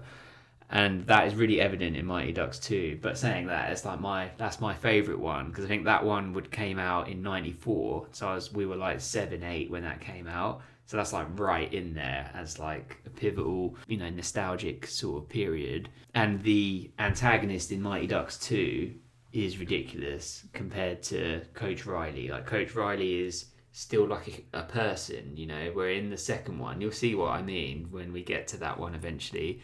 But Wolf the Dentist Stansson is the name of the antagonist in the second one. Can you remember the second one all? No, not not really. The first one is the one I've got. You, you know the memories of. I can't. I, I'll probably watch the second one and then think, oh yeah, I remember that. But yeah, but right now I can't remember any of it. Wow, it'd be interesting when we get there. Then we move on to Bombay going back to see Ducksworth whilst he's suspended from work and he asks for money. So he, he realizes the team haven't got the equipment and they haven't got what they need. It's like Matt was saying earlier that you know it's like a child protection issue where Goldberg has got newspapers attached to his legs to try and protect him. Um, so we need some proper padding and shielding and ju- just general equipment, including skates, to, to get these kids actually being able to play properly. Uh, so he goes back to see Ducksworth. And Ducksworth says, Well, how much is this going to cost? And Bombay says, 15 grand. It's like one and a half thousand dollars per kid if there's like 10 kids on the team. I suppose if you haven't got, if you're a parent of a kid that wants to play ice hockey, and you live in like District Five, you're not going to be able to pay for that, are you? So because that we'll, we'll talk about it later when we get there, because the, the the reasons there are districts is is because that determines what team you can play on, doesn't it? Essentially, what part you know of the league you're in and stuff like that. So, and they're obviously from a part of town that isn't that wealthy, which is why they haven't got the kit and all these old jerseys, which are horrible. So he's asking for this fifteen grand to, you know, obviously kit, Kit- him out kit him out. fund him. And he, does he mention getting him in, getting Ducks with his own shirt? as well at Yeah, that that's what that's what gets him it. He says, "Yeah, I've written here. All he needed was a jersey, and he's sold." he's like, "I'll get you your own jersey." He's like, "Okay." Then we cut to Hans's store spending the money. So I actually think it was just a scam because Gordon's getting this fifteen grand, but he actually only needs like five hundred dollars. And the rest is going in Hans's pocket. but as we know, Hans isn't real, so that's actually Gordon's skate shop. That's just a wild theory. But it's uh this is a nice scene and we get some exposition on Fulton where where some of the players are talking amongst each other and they're sort of getting to the myths and rumours. Oh, I heard he's got a football scholarship to colleges, or he's not allowed to play, you know, contact sports. And Fulton is there for some reason because he just stalks these kids, and he's like helping get a hockey stick out of one of the like display stands. Do you not think he's like their kind of their guardian angel, like a little bit of a pro- protector for them? Because he he turns up and and saves them when they sort of getting picked on in the alleyway, and he sort of looks after them in the shop, helping them out. You know, reaching things they can't reach. Are you theorizing that Fulton isn't real? No. uh, and I think he sort of plays that kind of older brother kind of part. He plays it quite well, but he's got that silent, doesn't really talk demeanour, hasn't he? Well, did you know in real life, Fulton, the actor that played him, and Guy Germaine uh, were brothers, or are brothers, and Fulton had to actually, they dyed his hair darker so that they, you know, wouldn't look sort of similar. I did not know that. that's that's really interesting. Because is he is he blonde? Uh, Oh, because I suppose his, his younger brother in real life then is really blonde, isn't he? Yeah, So is he blonde as well? I'm assuming so, yeah. I think he's in. I'm Is thinking it- about it. He's in loads of other stuff, isn't he? He's in the butterfly effect. That's right. Yeah, yeah, yeah, yeah. Uh, okay. Yeah, he is blonde, isn't he? All right. And they dyed his hair. Dyed his hair. Yeah. Well, did they, was that like a production choice, or was that his parents, or? No, I'm guessing it was a production thing just to try and distance him. But also, he's framed as being like really big, but in real life, he's like five foot six, five foot seven. There's nothing wrong with that. That- It's an honest height. Yes. so Bombay recruits Tommy and Tammy at the ice rink because that's okay to do in the 90s. Well, yeah, just approach some some children who are unattended and get them on your ice hockey team. But the reason he recruits them is because they're like figure skaters, and he essentially needs people who are good skaters. Doesn't necessarily need good hockey players, but good skaters is, is always good. And then he can coach them and train them into being good hockey players. We then get to a training session, and Gordon's taking the Ducks back to the basics, skating.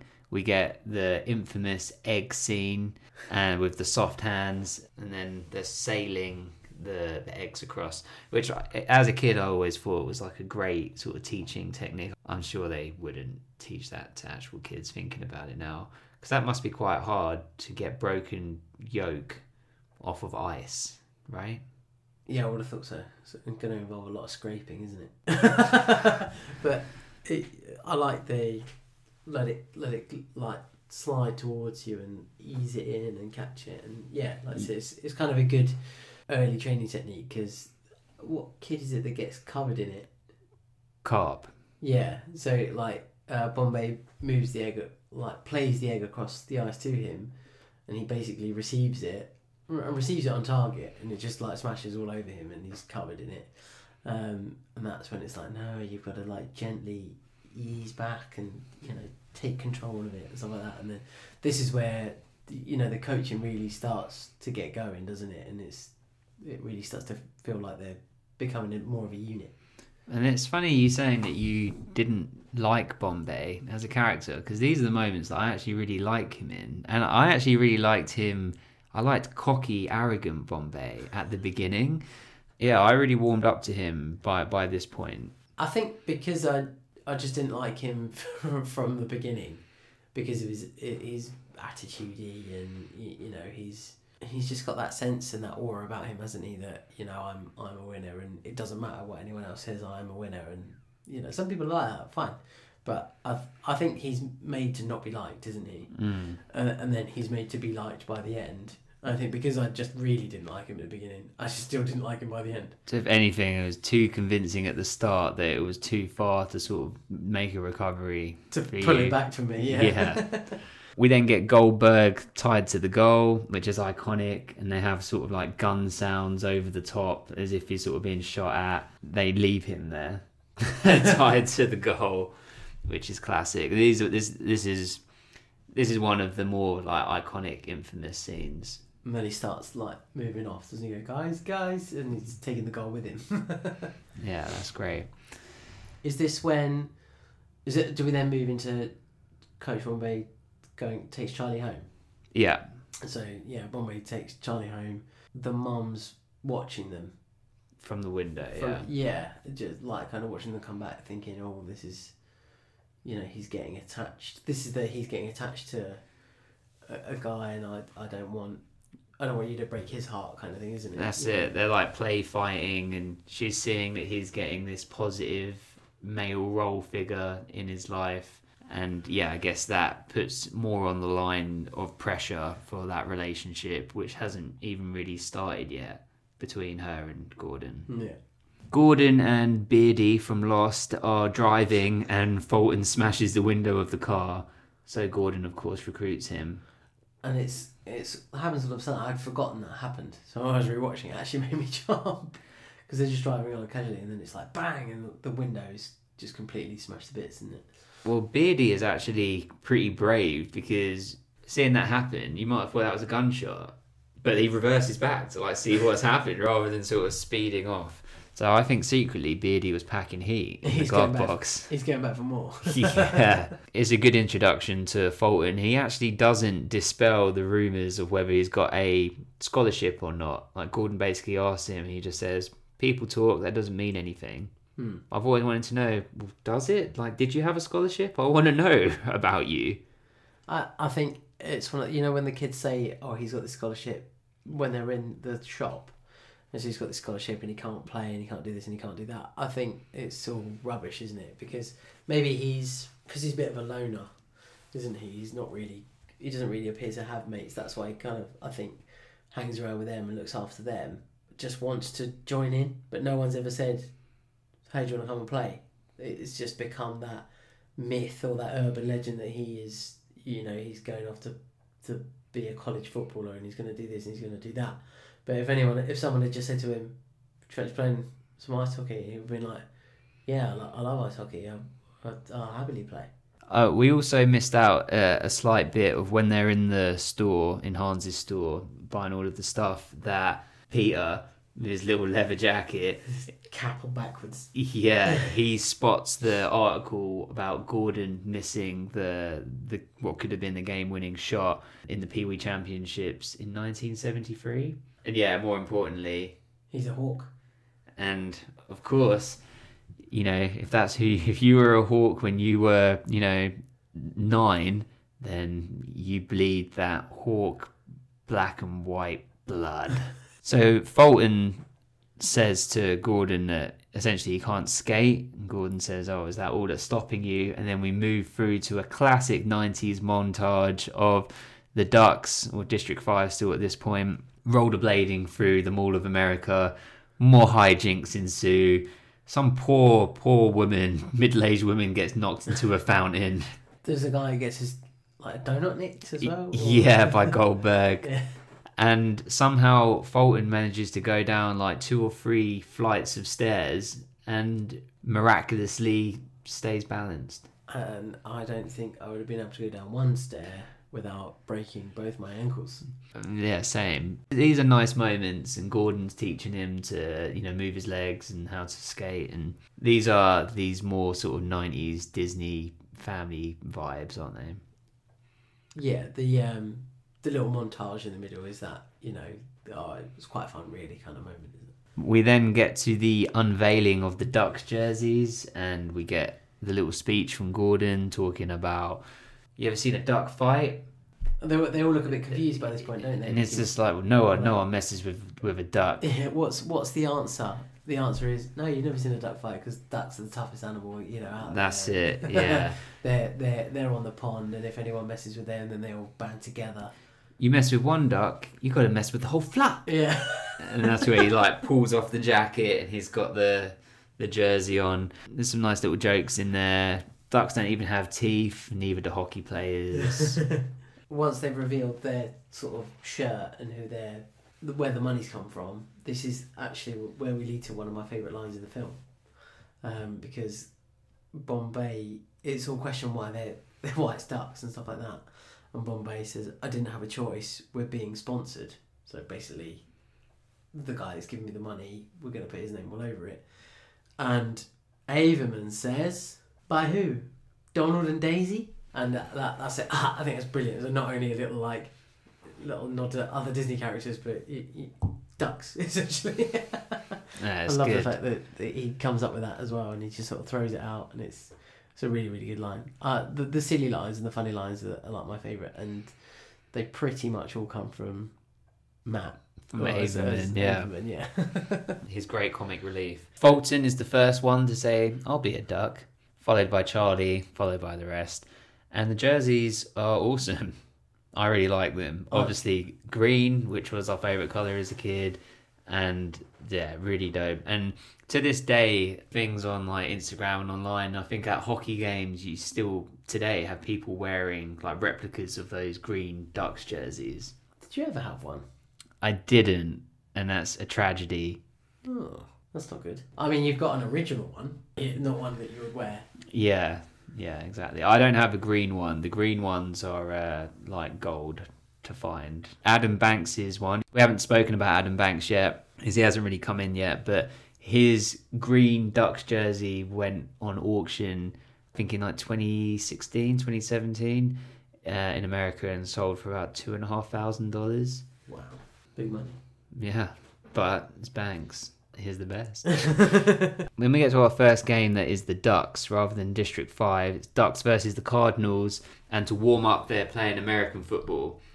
And the Cardinals, or some a player from the Cardinals, is says something like, "What a what a strange team," which I thought was a really good line because it actually wasn't like mean or anything. They're just like, what what a weird team. We don't understand you. Because it actually seems like all of the other teams in the league, as we sort of go down uh, and and into these different games, they're all actually nice teams. It's only the Hawks that are like these antagonists. but that's come from coaching, isn't it? The coach who's essentially supposed to play that role and make them the the evil, nasty team, aren't they? So they're they're the bad ones, and nobody wants to play them because they always win and they're not particularly nice. So They're the bullies and yeah, they're the bullies of the league. But it's quite fun playing the other teams because although it's competitive, they're kind of all right, really, aren't they? And and they're quite happy to play and they just get on with it. Whereas yeah, like you said, the the Hawks are the the nasty bully ones. yes, just I love it. Sometimes I just realise we're having such serious conversations about these About Mighty Ducks. about When they're playing the Car- Cardinals, this is where Fulton is like doing his warm up, isn't he? And he's just they they tip the bucket of pucks onto the I was gonna say the floor onto the ice, and they're like, okay, ready, just like go for it and smash it. And he's just absolutely smashing all these pucks all over the place, and uh, it's one in five, isn't it? Is the one in five goes in, and then he he hits the post, and he smashes some glass, and it's just going all over the place. And then yeah, that that one in five is like, okay, that's that's the average of how, how much you're going to score every time you, you hit one of these pucks. Uh, I actually quite like that bit, and it just shows how powerful he is and how how strong the play the, the player is. and the Cardinals are watching this and are terrified. They're just in fear, absolute fear. We then get the first quack chant, which because from before the Ducks were trying to mimic the Hawks with the win win win chant. This is where we get the we're Ducks, we're not District Five. Ducks are undefeated, and then we get the quacking, which actually ties towards Cool Runnings. When Cool Runnings do that, when they're doing the bobsled and they're trying to mimic Germans and they're going like eyes, vi, rather than when they obviously later do their own thing and we get for the rhythm, for the ride, give it up, it's Bob's bobsled time, cool running. it makes me really sad that you didn't know. Oh, I've not seen that film for years and years and years. Oh no. Your wish is my command. Feel the rhythm. Feel the rhyme. Get on up. It's Bob's bobsled time. Cool running.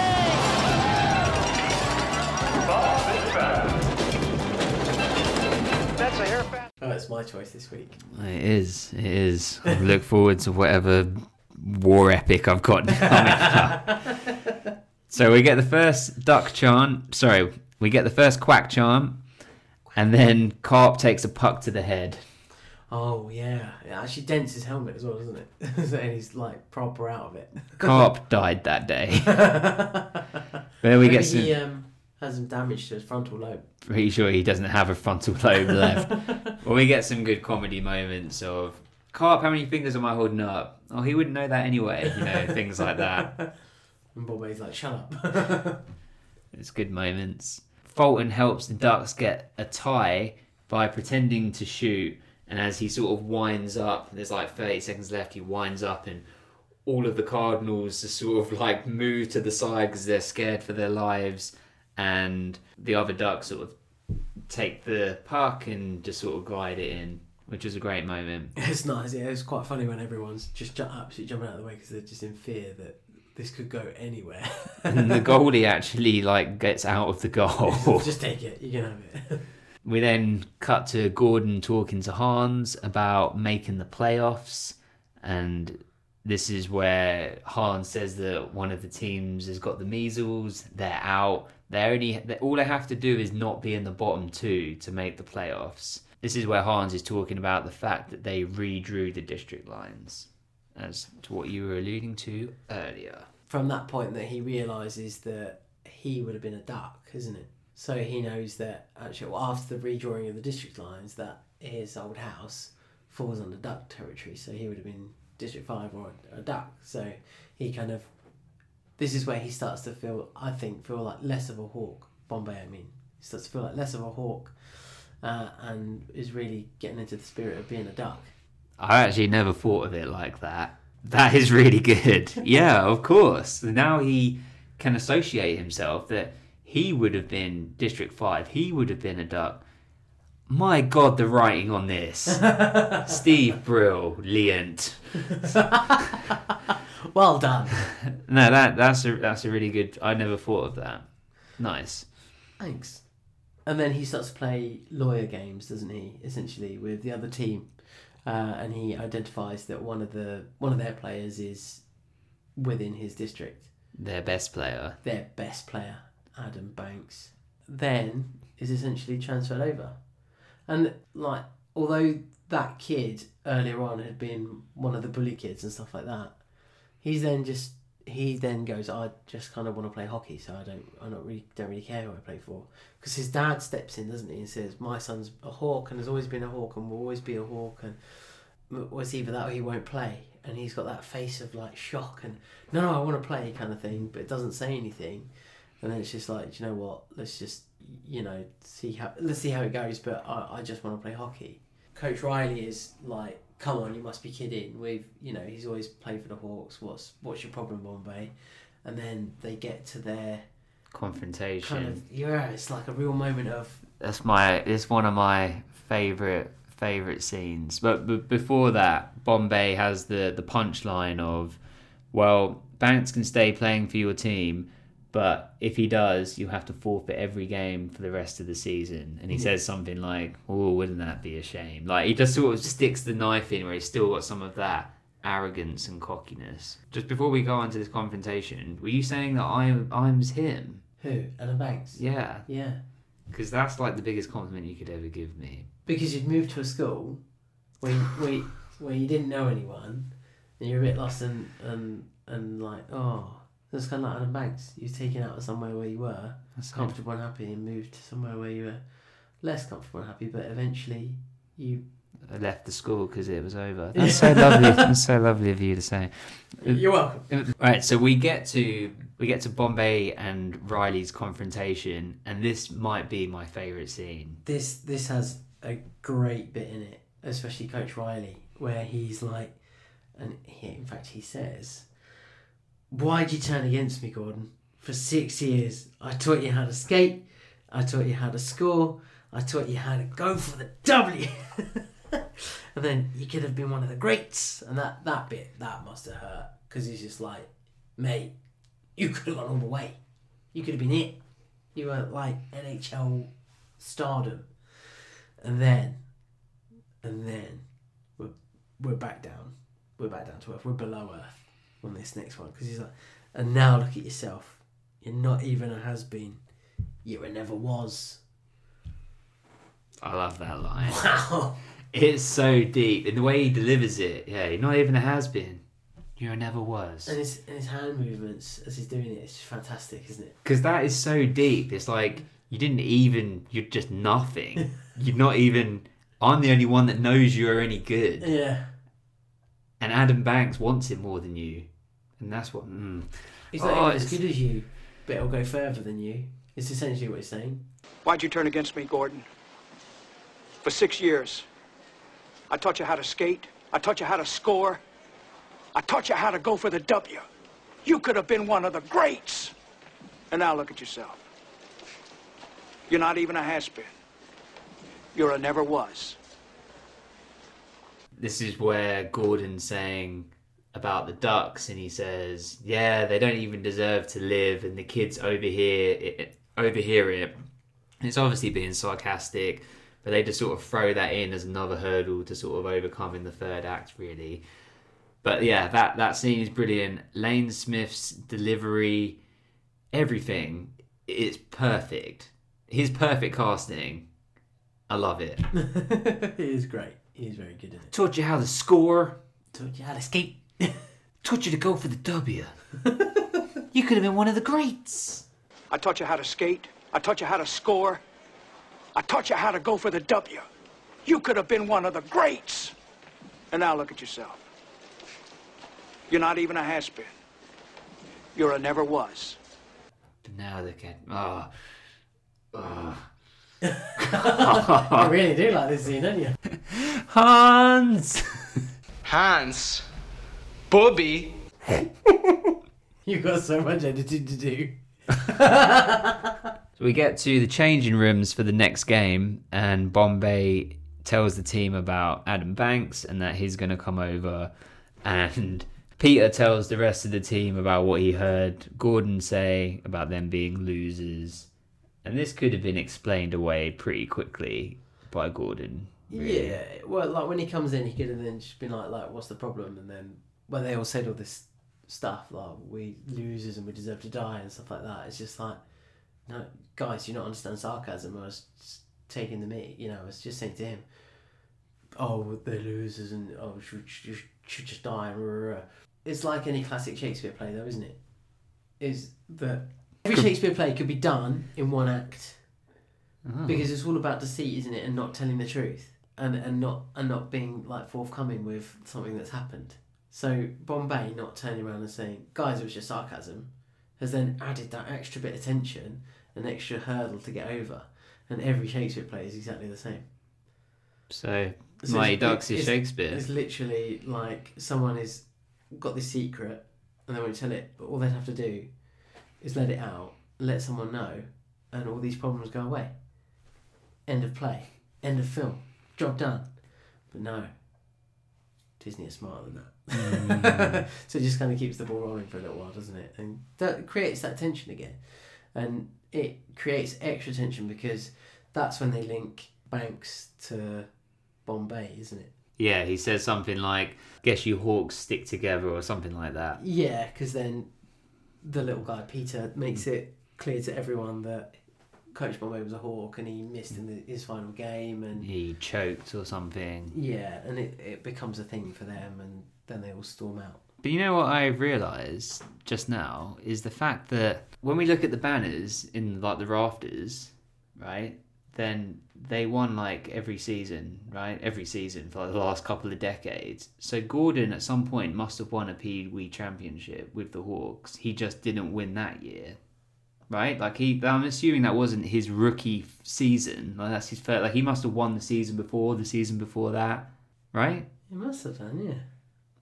But he just they lost that one and then he quit playing hockey we find out a bit later but but he must have won previous ones otherwise he had the most amazing rookie season of all time of his life. right so he must have already won a championship Yeah, he must have done. If he'd been a hawk for a couple of years, absolutely, yeah, he'd, he'd won a few times. the team abandoned gordon except for fulton and conway and then the ducks have to forfeit against the flames and the flames win Yeah, he says to the ref, doesn't he? Oh, they're just getting like, er, like they're working themselves into a frenzy Yeah, they, they're geeing themselves up basically. And then those two come out on the ice and sort of skate around for a bit. They throw their helmets on the ice as well, don't they? Is that a thing? I think maybe they're just just, while they're warming I up? think just while they're warming up and just Don't really need it because we're not going to be crashing into each other at 100 miles an hour or whatever. So that's. it. and the referee goes, oh yeah, okay. Really get really into a frenzy or something like yeah, that, isn't it? some sort of some frenzy, Yeah, something like so that. it's just like ducks forfeit. Which is quite a sad moment. It's- Doesn't make me like Bombay anymore though. No. No. Bombay goes and sees Charlie and Casey, uh, Mrs. Conway, at the diner where Casey works, and this is where we get some exposition about what happened and. Gordon's talking to Charlie about when he missed the shot, and you know, quarter of an inch the other way it would have gone in. And Charlie says, "Well, quarter of the inch the other way, you would have missed completely." And he's like, "Well, I never thought about it from that perspective." So th- th- these are like nice moments that again ground the film. I think it's almost that half glass half full, glass half empty conversation. Even though Charlie's saying, "Look, you could have missed it altogether," he, he's making a, a fair point, isn't he? He's he's he's been more pragmatic about it, isn't he? And he's trying to say to Bombay, actually, it's it's okay. It's all right not to win all the time, and you, you know we just forfeited a game, and it's fine. We'll we'll move on, and we'll we'll still keep going and keep trying to win. And he already knows that how many they have to win to to get to the playoffs. So even if we don't make it, we've we've got a bit better and stuff like that. And Charlie's, you, know, trying to edge him that way, isn't he? And is becoming the the sensible voice of of reason in the film, isn't he? Yeah. This is where Charlie says is saying about his mum that she has many qualities that men find attractive, or something like that. Yeah, and then it's like until they see me, sort of thing. Is that? Yeah, and then bam, they're gone, or something like that. Yeah. So these guys don't stick around because they they see me and I'm too much hassle for them, sort of thing. Bless him. Which is sad. yeah. We then we then move to the ducks in school and they start a ruckus and then they start quacking at the teacher. I had a note in here for matt to see if he remembered but in that averman is getting noogied by connie which i thought was funny. Uh, so they quack at the teacher so they're getting some of their unity back.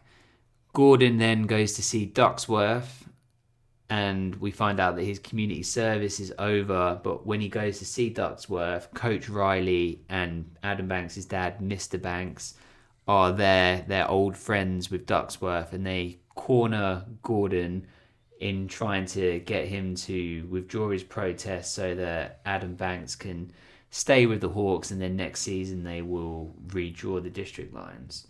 So th- this is the scene where Gordon walks in and he sees the jersey on the wall that he, uh, Mr. Ducksworth has been given, and uh, actually, do, do you know the what the number is on the shirt? No, So it's thirty four, right? and uh, the reason is that because he was born in nineteen thirty four. Oh no way! That's amazing. Yeah, so the the actor that plays Ducksworth was born in nineteen thirty four and said, "Can I have three four on, on the jersey?" That's So, so that's what they put on. I hope he got to keep it in so. the frame because that's awesome. Yeah. That's a really good touch. No, I, I never knew that. there you go, little nugget as well. Anyway, so back back to it. Um, Bombay then in there says to Ducksworth. So he, he's been called there by Ducksworth to, and he probably thinks it's about the job, and not being suspended anymore. Because we did sort of glanced over that a little bit in the when we were talking to Matt. So he's probably thinking, you know, things are going okay with the kids. I've met this woman, and you know, things are working out there. All I've got to do now is, you know, get my job back, and this is probably the moment. And then Ducksworth says, you know, you need to drop your complaint about. You have to withdraw your. You have to withdraw your protest, and he says something like, "Gordon, you prepared to lose your job so, uh, over some kids, Yeah. some game?" And then Gordon says, "Well, I have to ask you, sir. Are you willing to fire me over some kids, some game? Pack your stuff, Gordon." And and what a moment as well, and in front of so many other people because um, Coach Riley's there. the dispenser of his childhood trauma, and then Adam Banks is dead. Yeah, Just to add an audience It's like, member. why they're there? So awkward, but uh, obviously, like Riley's there because he's old friends with Ducksworth, and is it Riley that's friends with Ducksworth? Or, yeah, is that right? Uh, no, uh, Miss Adam Banks' dad is friends with Ducksworth, but we just maybe assume that. They've known each other a long time. Yeah, yeah, just in cahoots. Yeah. So they they all kind of have a know uh, knowledge of each other and understanding of each other, and um, yeah, it's all become a bit awkward now, isn't it? They're bribing the Pee Wee leagues. Yeah. And I think Bombay sticking up for himself is is even more so saying, yeah, this is one for the little man, isn't it? So the whole time, like the Ducks have been, and like D five have been, the the little man, and have always been the underdog, and this is that exact moment. He doesn't need to be this big shot lawyer anymore because actually he's found a bit more purpose. This is Gordon being tested on what he's learned and seeing whether he's going to falter or not. Because the old Gordon would have just taken the deal, right? Because he wouldn't have cared. But like you said, this is new Gordon that is, like you said, sort of fighting for what's right. Quack, quack, quack, quack, quack, Mr. Ducksworth. Which, ironically, he's quacking at his boss, and the kids in school are quacking at the teacher. So you've got the parallels running there. Gordon then goes to see the Ducks at school. They're all in detention. He, he basically smooths everything out with, like what you said, sarcasm. Do you know what sarcasm is? No. so, yes, they do. Something I noticed watching it this time was that we get these sort of tender moments And Gordon goes over as he's walking around. He sort of stops in front of Charlie and says, "I made you." And I'm sticking with you, which is what Charlie basically said to him at the end of the diner scene. You know, you made us, you know, and he's saying, I'm sticking with you. And as he says it, all of the ducks are cheering. But then Goldberg or Shaun Shaun Weiss is next to next to Conway. And as Gordon says this like tender moment, it's meant to be a happy Disney moment, he rolls his eyes like in the middle of the moment. Oh, really? It's- It's like, I've had enough of this. it's, but it, once you notice it, it's really off putting. I just I made you guys, I watch Goldberg. and I'm sticking with you. Right? Brilliant. That's true. That's a full eye roll. Oh, and Peter has a little sheriff's badge on his denim jacket what is he got that from? because he's a sheriff. Oh, okay. Adam Banks enters the locker room. He brings his Hawks bag that has his hockey equipment in. Think, Banks. Think about this. I know. I saw this as well, and when I saw it, I thought, why would you turn up with a horseman? But obviously, he might might be the only kit bag he's got. It's a huge bag because it's like tons of equipment, but. yes. This is a lot of equipment in one bag. Yeah, there's a lot of equipment. It used to be that that big. You'd have scratched off the hawks or something, though, wouldn't you? Yeah, just put something over it. Duct turn it tape. inside out. Duck. oh dear. uh, Jesse has something to say. Oh, I think Charlie goes to introduce himself and says, "On behalf of the Ducks, welcome." And Jesse sort of like stops him. It's just like, "Hey, Out of the way. yeah, like you don't speak for us." Yeah. And then he said he said something like I think he called him cake eater or something. We then get the Ducks versus the Huskies. Banks scores. Jesse hates it, and this is if the Ducks need to win this game to make it into the playoffs. We've got 30 seconds left on the clock, and we have one play to go. They're tied, but a tie does them no good. They need to get a win. Bombay says to Fulton at like a timeout, "We're going to put you in." and they're thinking, oh, they're going to do that the Statue of Liberty play they call it, where he's pretending to shoot, and Gordon says, no, take your shot. But coach, one out of one or something like that. And he's like, it's okay, just do it. And then we get a little creepy pickup line from Guy Germaine who says, Soft hands, Fulton. Concentration, not strength. And he winks at the the girl that At Connie. at Connie, and is like, "Yeah." So And up- let's oh. play that back now. Thinking of it as a double entendre. The first meaning meaning about hockey. Now let's think of it in the other sense. Soft hands, concentration, not strength. the geezer's nine years old. Like, what's he playing at? Can't be hitting on a girl that's like twelve, and saying things like that. That's just shocking. Quack quack quack quack. This is outrageous. But he's using it as a pickup line. He's using it as a pickup line, which is Fulton takes a shot. He scores. It breaks the net. It's that smashes strong. through, doesn't it? Yeah, It was a great moment. Everyone's like, "Way!" dropped it. Is that their first win? You, yeah, because I think they tied a game, didn't they? Yeah. And yeah, so I think this is their first win, Yeah, Which big is- moment. which Oh. is they go on a run now. And Fulton wins it. That's it. So Fulton wins, and then as like a, a playoff treat, Gordon takes them to go see the North Stars play, which is an NHL team, and the Ducks meet two players, and I'm assuming that they were actual NHL players. Yeah, I didn't find anything out about them to be honest, but you know when you have like we did had in Celtic Pride when you've actually got Larry Bird. yeah the real the real article. There's always that weird sort of hint of bad acting that Yeah, I didn't want to say it. yeah, but it just kind of sits and you think oh that's an actual professional, but they're they're doing their best and they're chatting and and they kind of offer. That's when they first offer Bombay the but Tryout. trial. Yeah, which actually comes to fruition at the start of Mighty Ducks 2, Oh, okay. which soon. Hashtag soon. Oh God. And the Ducks are really impressed that they know who Gordon is. And they say, oh, I heard he became a farmer. Lawyer, actually, is what he says. Just as bad. They're, they're having fun on the ice. they're pushing Beardy around on like a chair, and it looks like genuine fun. Gordon falls. It's got that great music over it. Do you remember the song? I can't remember. Da, da, da, da, da, da, da, da, da, da, da, da, da, da,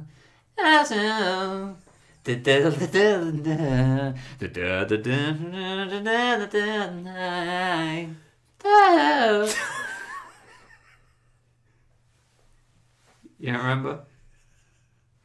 Find it. what's what's really funny is what's really funny is that there's been a number of occasions where you have done the music yourself from from a part of a film over like the last few podcasts, like you did on Celtic Pride. I think you did it on one other as well, and then you've gone and found it and played it. And there's been like a like it sounds nothing like it, but also sounds like it. I don't know how you managed to do it. It just seems to work. Oh, this one is a bit.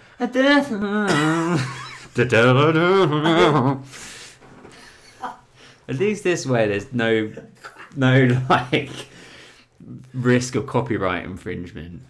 Because nobody knows what you're doing. Let's have some fun. You got the accent, Joey the positive, eliminate the negative. That's on to the affirmative. No best and mister in between. You got to spread your up to the maximum.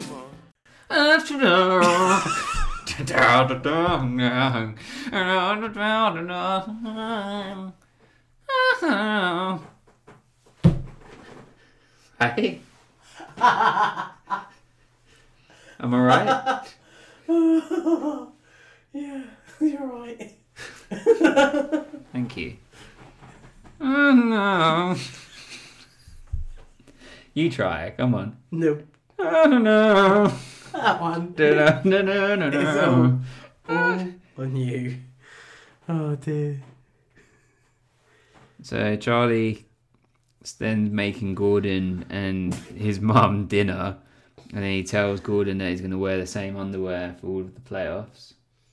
It's lucky underwear. Lucky underwear, yeah. 'Cause They talk about they talk about different players having like lucky charms and lucky underwear and Superstitions. and yeah. that. So he he kind of mentions that that's what he's gonna do and Gordon's like, no, that's probably not a good idea. Or he says, or maybe I should have made dinner.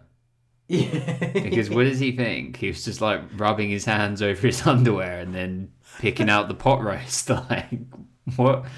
What is he thinking? Do you Celtic Pride? You thought his name was Truffle.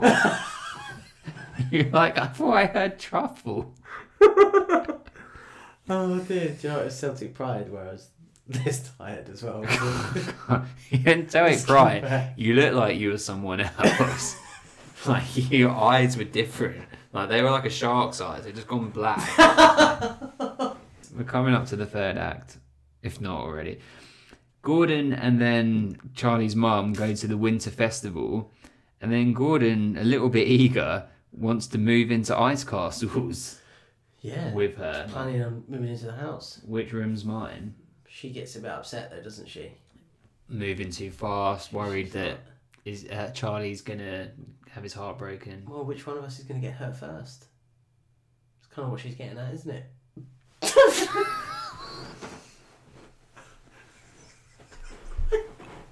Why are you laughing at me now? Don't know.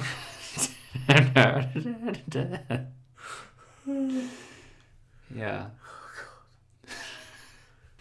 All right, the Ducks beat the Hornets, and this is what this is for the first time in the film, apart from like the prologues. This is the first time we start getting commentary.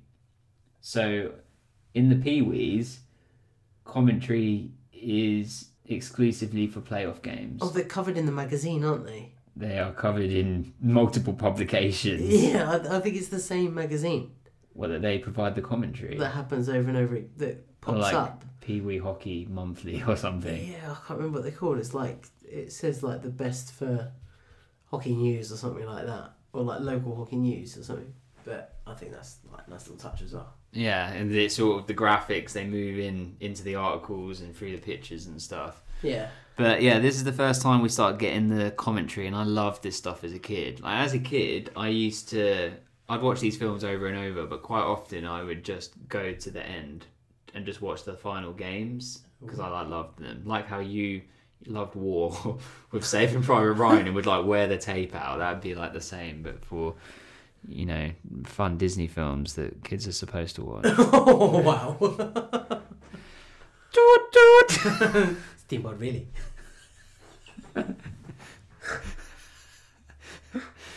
what does he say? It's like Betty Boo.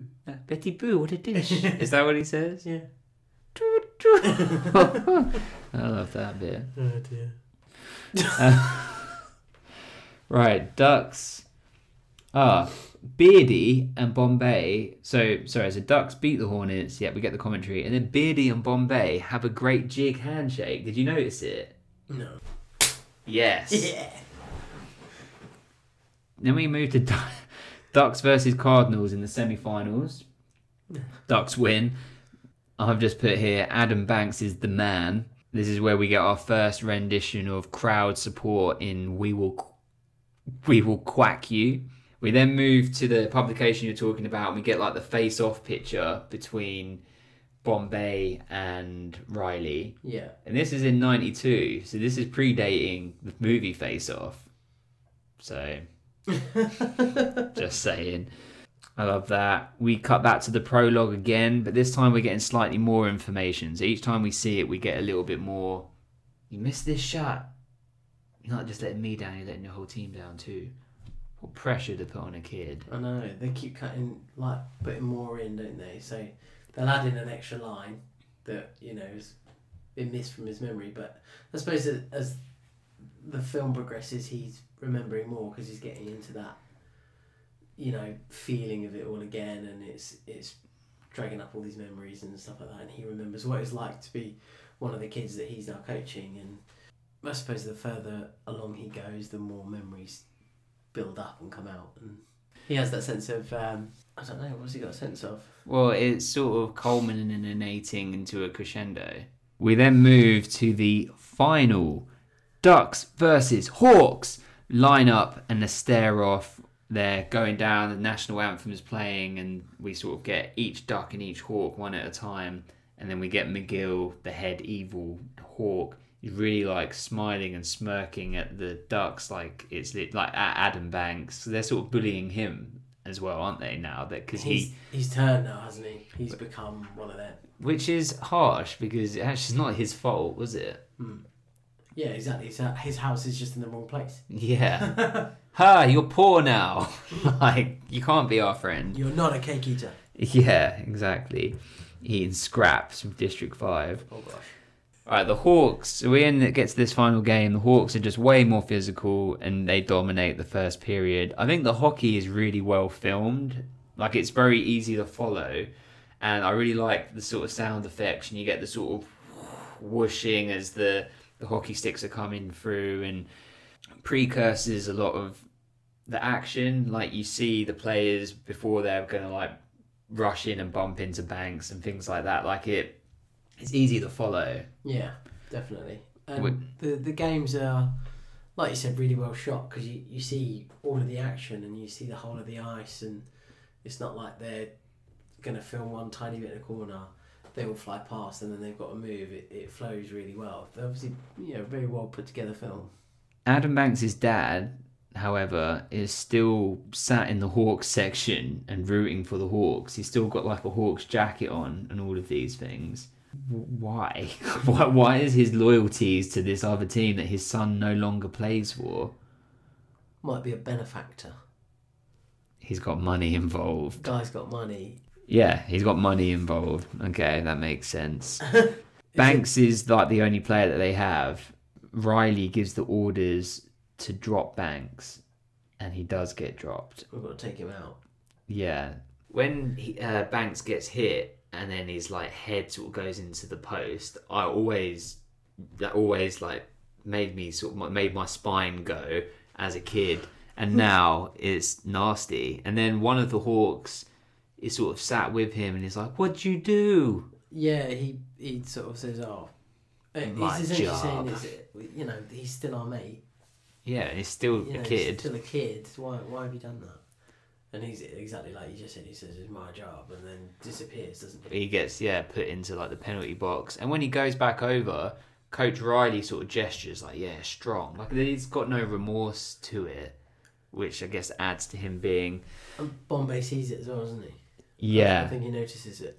yeah and then this is where bombay confronts reilly and this is a, a great scene and great line delivery as well and he says to think i wasted all those years worrying about what you thought you're going down reilly Powerful stuff.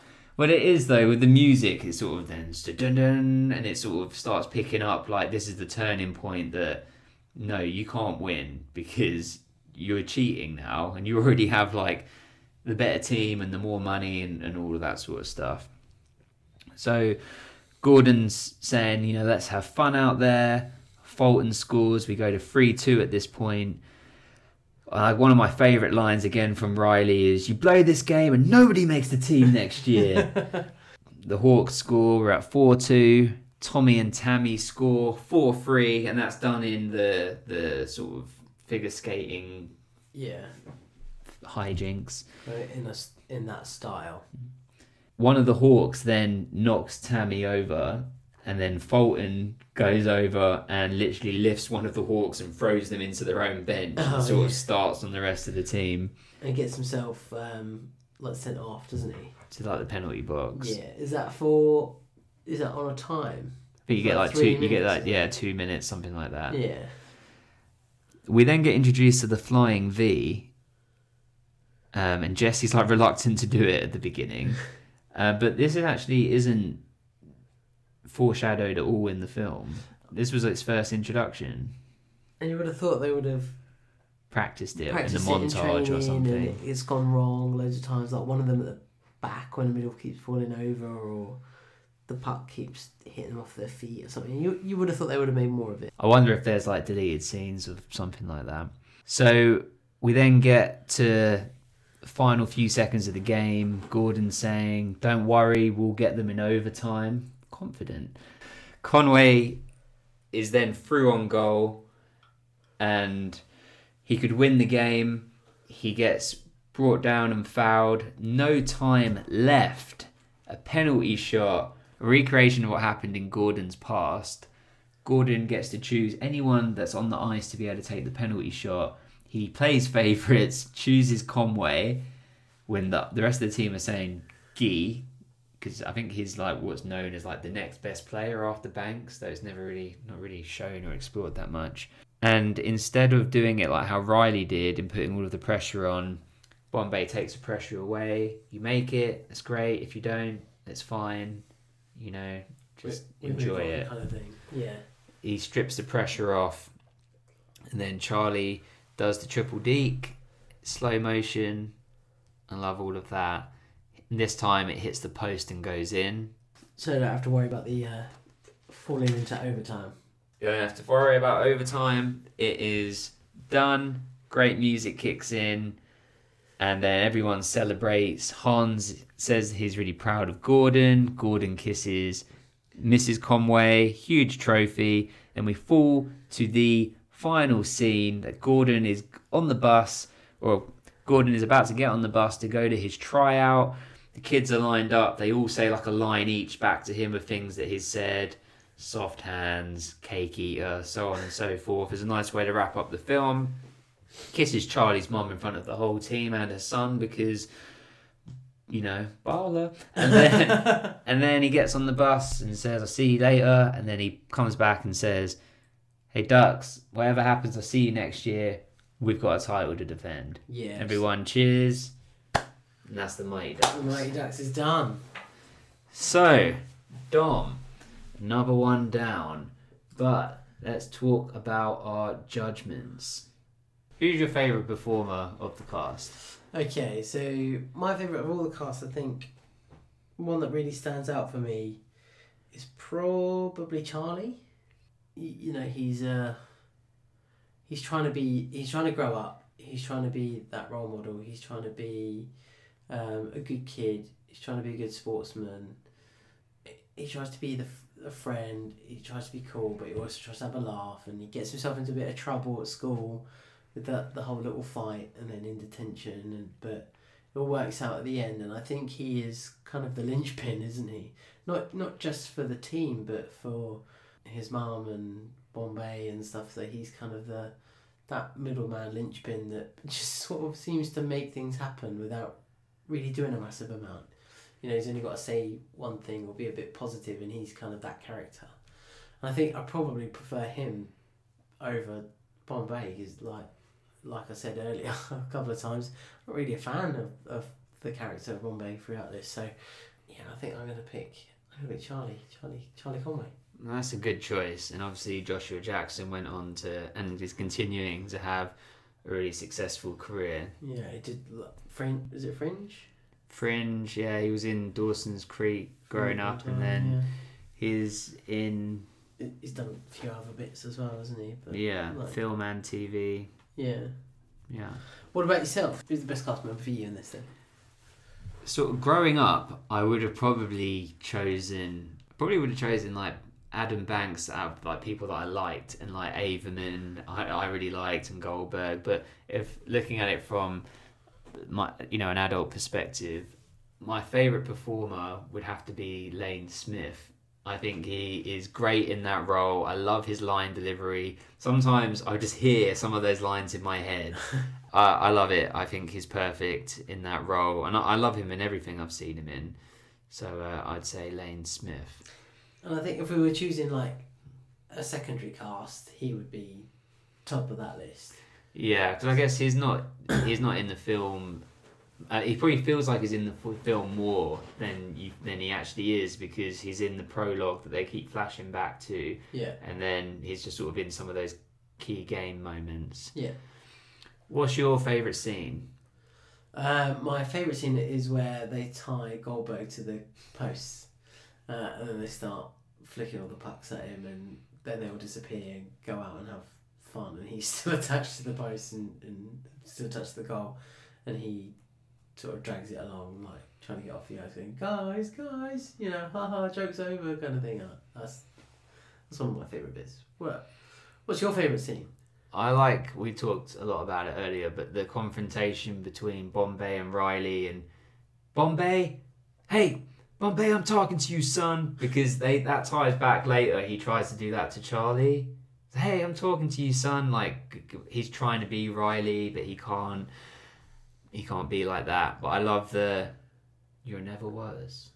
That's my favorite. It's a great line. Uh, like we said earlier, really well delivered. What do you think about the music? again, I, there's another one where I didn't really pay much attention to the music. I don't know why. It just didn't really resonate with me. So other than your fantastic singing that song when they're on watching the uh, hockey game, I didn't really pay that much attention.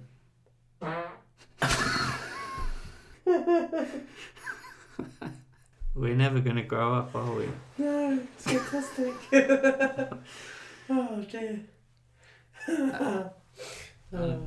Okay. Would you recommend this film to a friend? Yes. I would get someone to watch this. But if you haven't seen this, then you've missed out on one of the important films of the 90s, important kind of kids' films. But it has, like, some decent messages in it. So, yeah, yeah, get people to watch it. Or if, if someone on you has got got kids or, like, little ones that- are growing up or getting to that age that, like we were when we watched it, if they're 7, 8, and like that area, then I'd be like, yeah, watch this film. Give that a go. Well, besides like the Oreo line and a couple other, you know, bits, soft hands. Yeah. There's not like much that's too dated besides those parts. Like it's reasonably safe, I'd imagine, to watch with kids. Would I recommend it to someone? For sure. What would you rate it out of 10 subjectively and objectively? Subjectively, I would probably have to agree with IMDb and give it 6.5. Scrap all of that. I'm going to have to disagree slightly with IMDb. And I, I would probably give it a 7.5.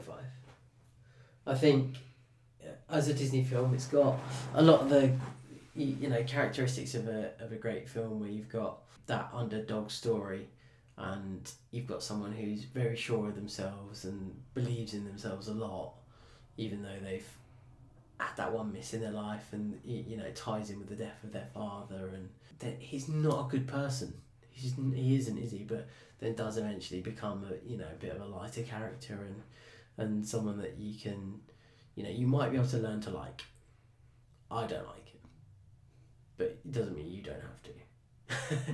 Yes. um, and, and it is is you know quite a heartfelt film but there's a lot of great comedy moments in it. The kids are great in it y- you know and Matt who we spoke to earlier is, is great in it and is funny and in his lines uh, probably the most memorable so So, so Yeah. your objective rating was seven point five. So that was your objective view is a seven point five. What is your subjective opinion? I'm going to give it an 8.5. I think it, it reminds me of what we were saying with Matt earlier, like playing hockey in the back garden, even though like we're dreadful and it was more about battering each other with sticks than actually playing for any sort of goal or gain. But we always had fun and I like the film and it's that nice sort of Christmassy Sunday afternoon kind of relaxed. It's on telly all the time, just just gonna watch it. It's easy viewing and yeah, I, I really enjoy the film. What about yourself? Like, what are your ratings for it? Objectively, I think I would give it a seven. I think is is probably fair. And then subjectively, I'd probably give it like a nine. I would give it the ten, uh, but D two is like my was my jam, and that's probably like my subjective nostalgic ten. But I, I really do love this film. So we'll now cut to Matt, who will give his judgments and and summary of the film and what it meant to him and what it means to others. So enjoy. How would you rate the film subjectively and objectively? Like, as in looking back on the film now, out of ten, what would you? How would you view it? Well, definitely better than twenty three percent on Rotten Tomatoes. Uh, 100, yeah, definitely. I mean, I think you guys you guys have heard it like uh and that I'll just reiterate that like uh I mean, I think the film the reason why it it survives is because of it touches like you said all those different colors.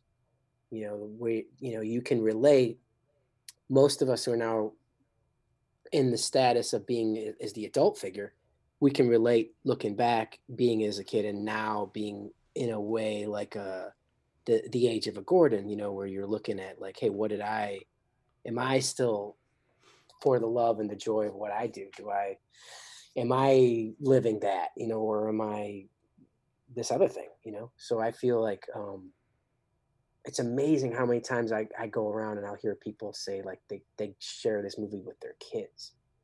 You know, um, and if you think about it, that's a phenomenon because I don't know about anything else today. Seven, eight year olds, nine year olds, you know, they like them. They'll be like, they like this movie and it's old. There's no con. It's like something that doesn't exist in the last six months. It's old. Do you know what I mean? So you think about like, there's children today that I mean, I'll sit and I'll talk with them and they're like, um, and they, this movie means something to them. So like, that's a phenomenon, man. So regardless of what you know rotten tomatoes or anything says it's and i you know the fact is it's touched a, a nerve around the world i mean i know people in australia uh, that love this movie people that um, in sweden i lived in sweden for a little while and, and who love this movie and it's not so you know so i uh, um, i think that the proof is in the pudding and that speaks for itself because like you think about it who doesn't relate who doesn't um, relate to being counted out um, and then uh, coming together to beat the Hawks, right? And then who doesn't relate to maybe uh, going, wait a second, I need to, uh, man, I, I need to reclaim this thing that, uh, like one of my favorite scenes in the whole movie is when, when Gordon puts on his skates and skates again, you know? Mm. Yeah, nice moment. brings it back round. I guess I just have two two questions for you, Matt, before before we let you go.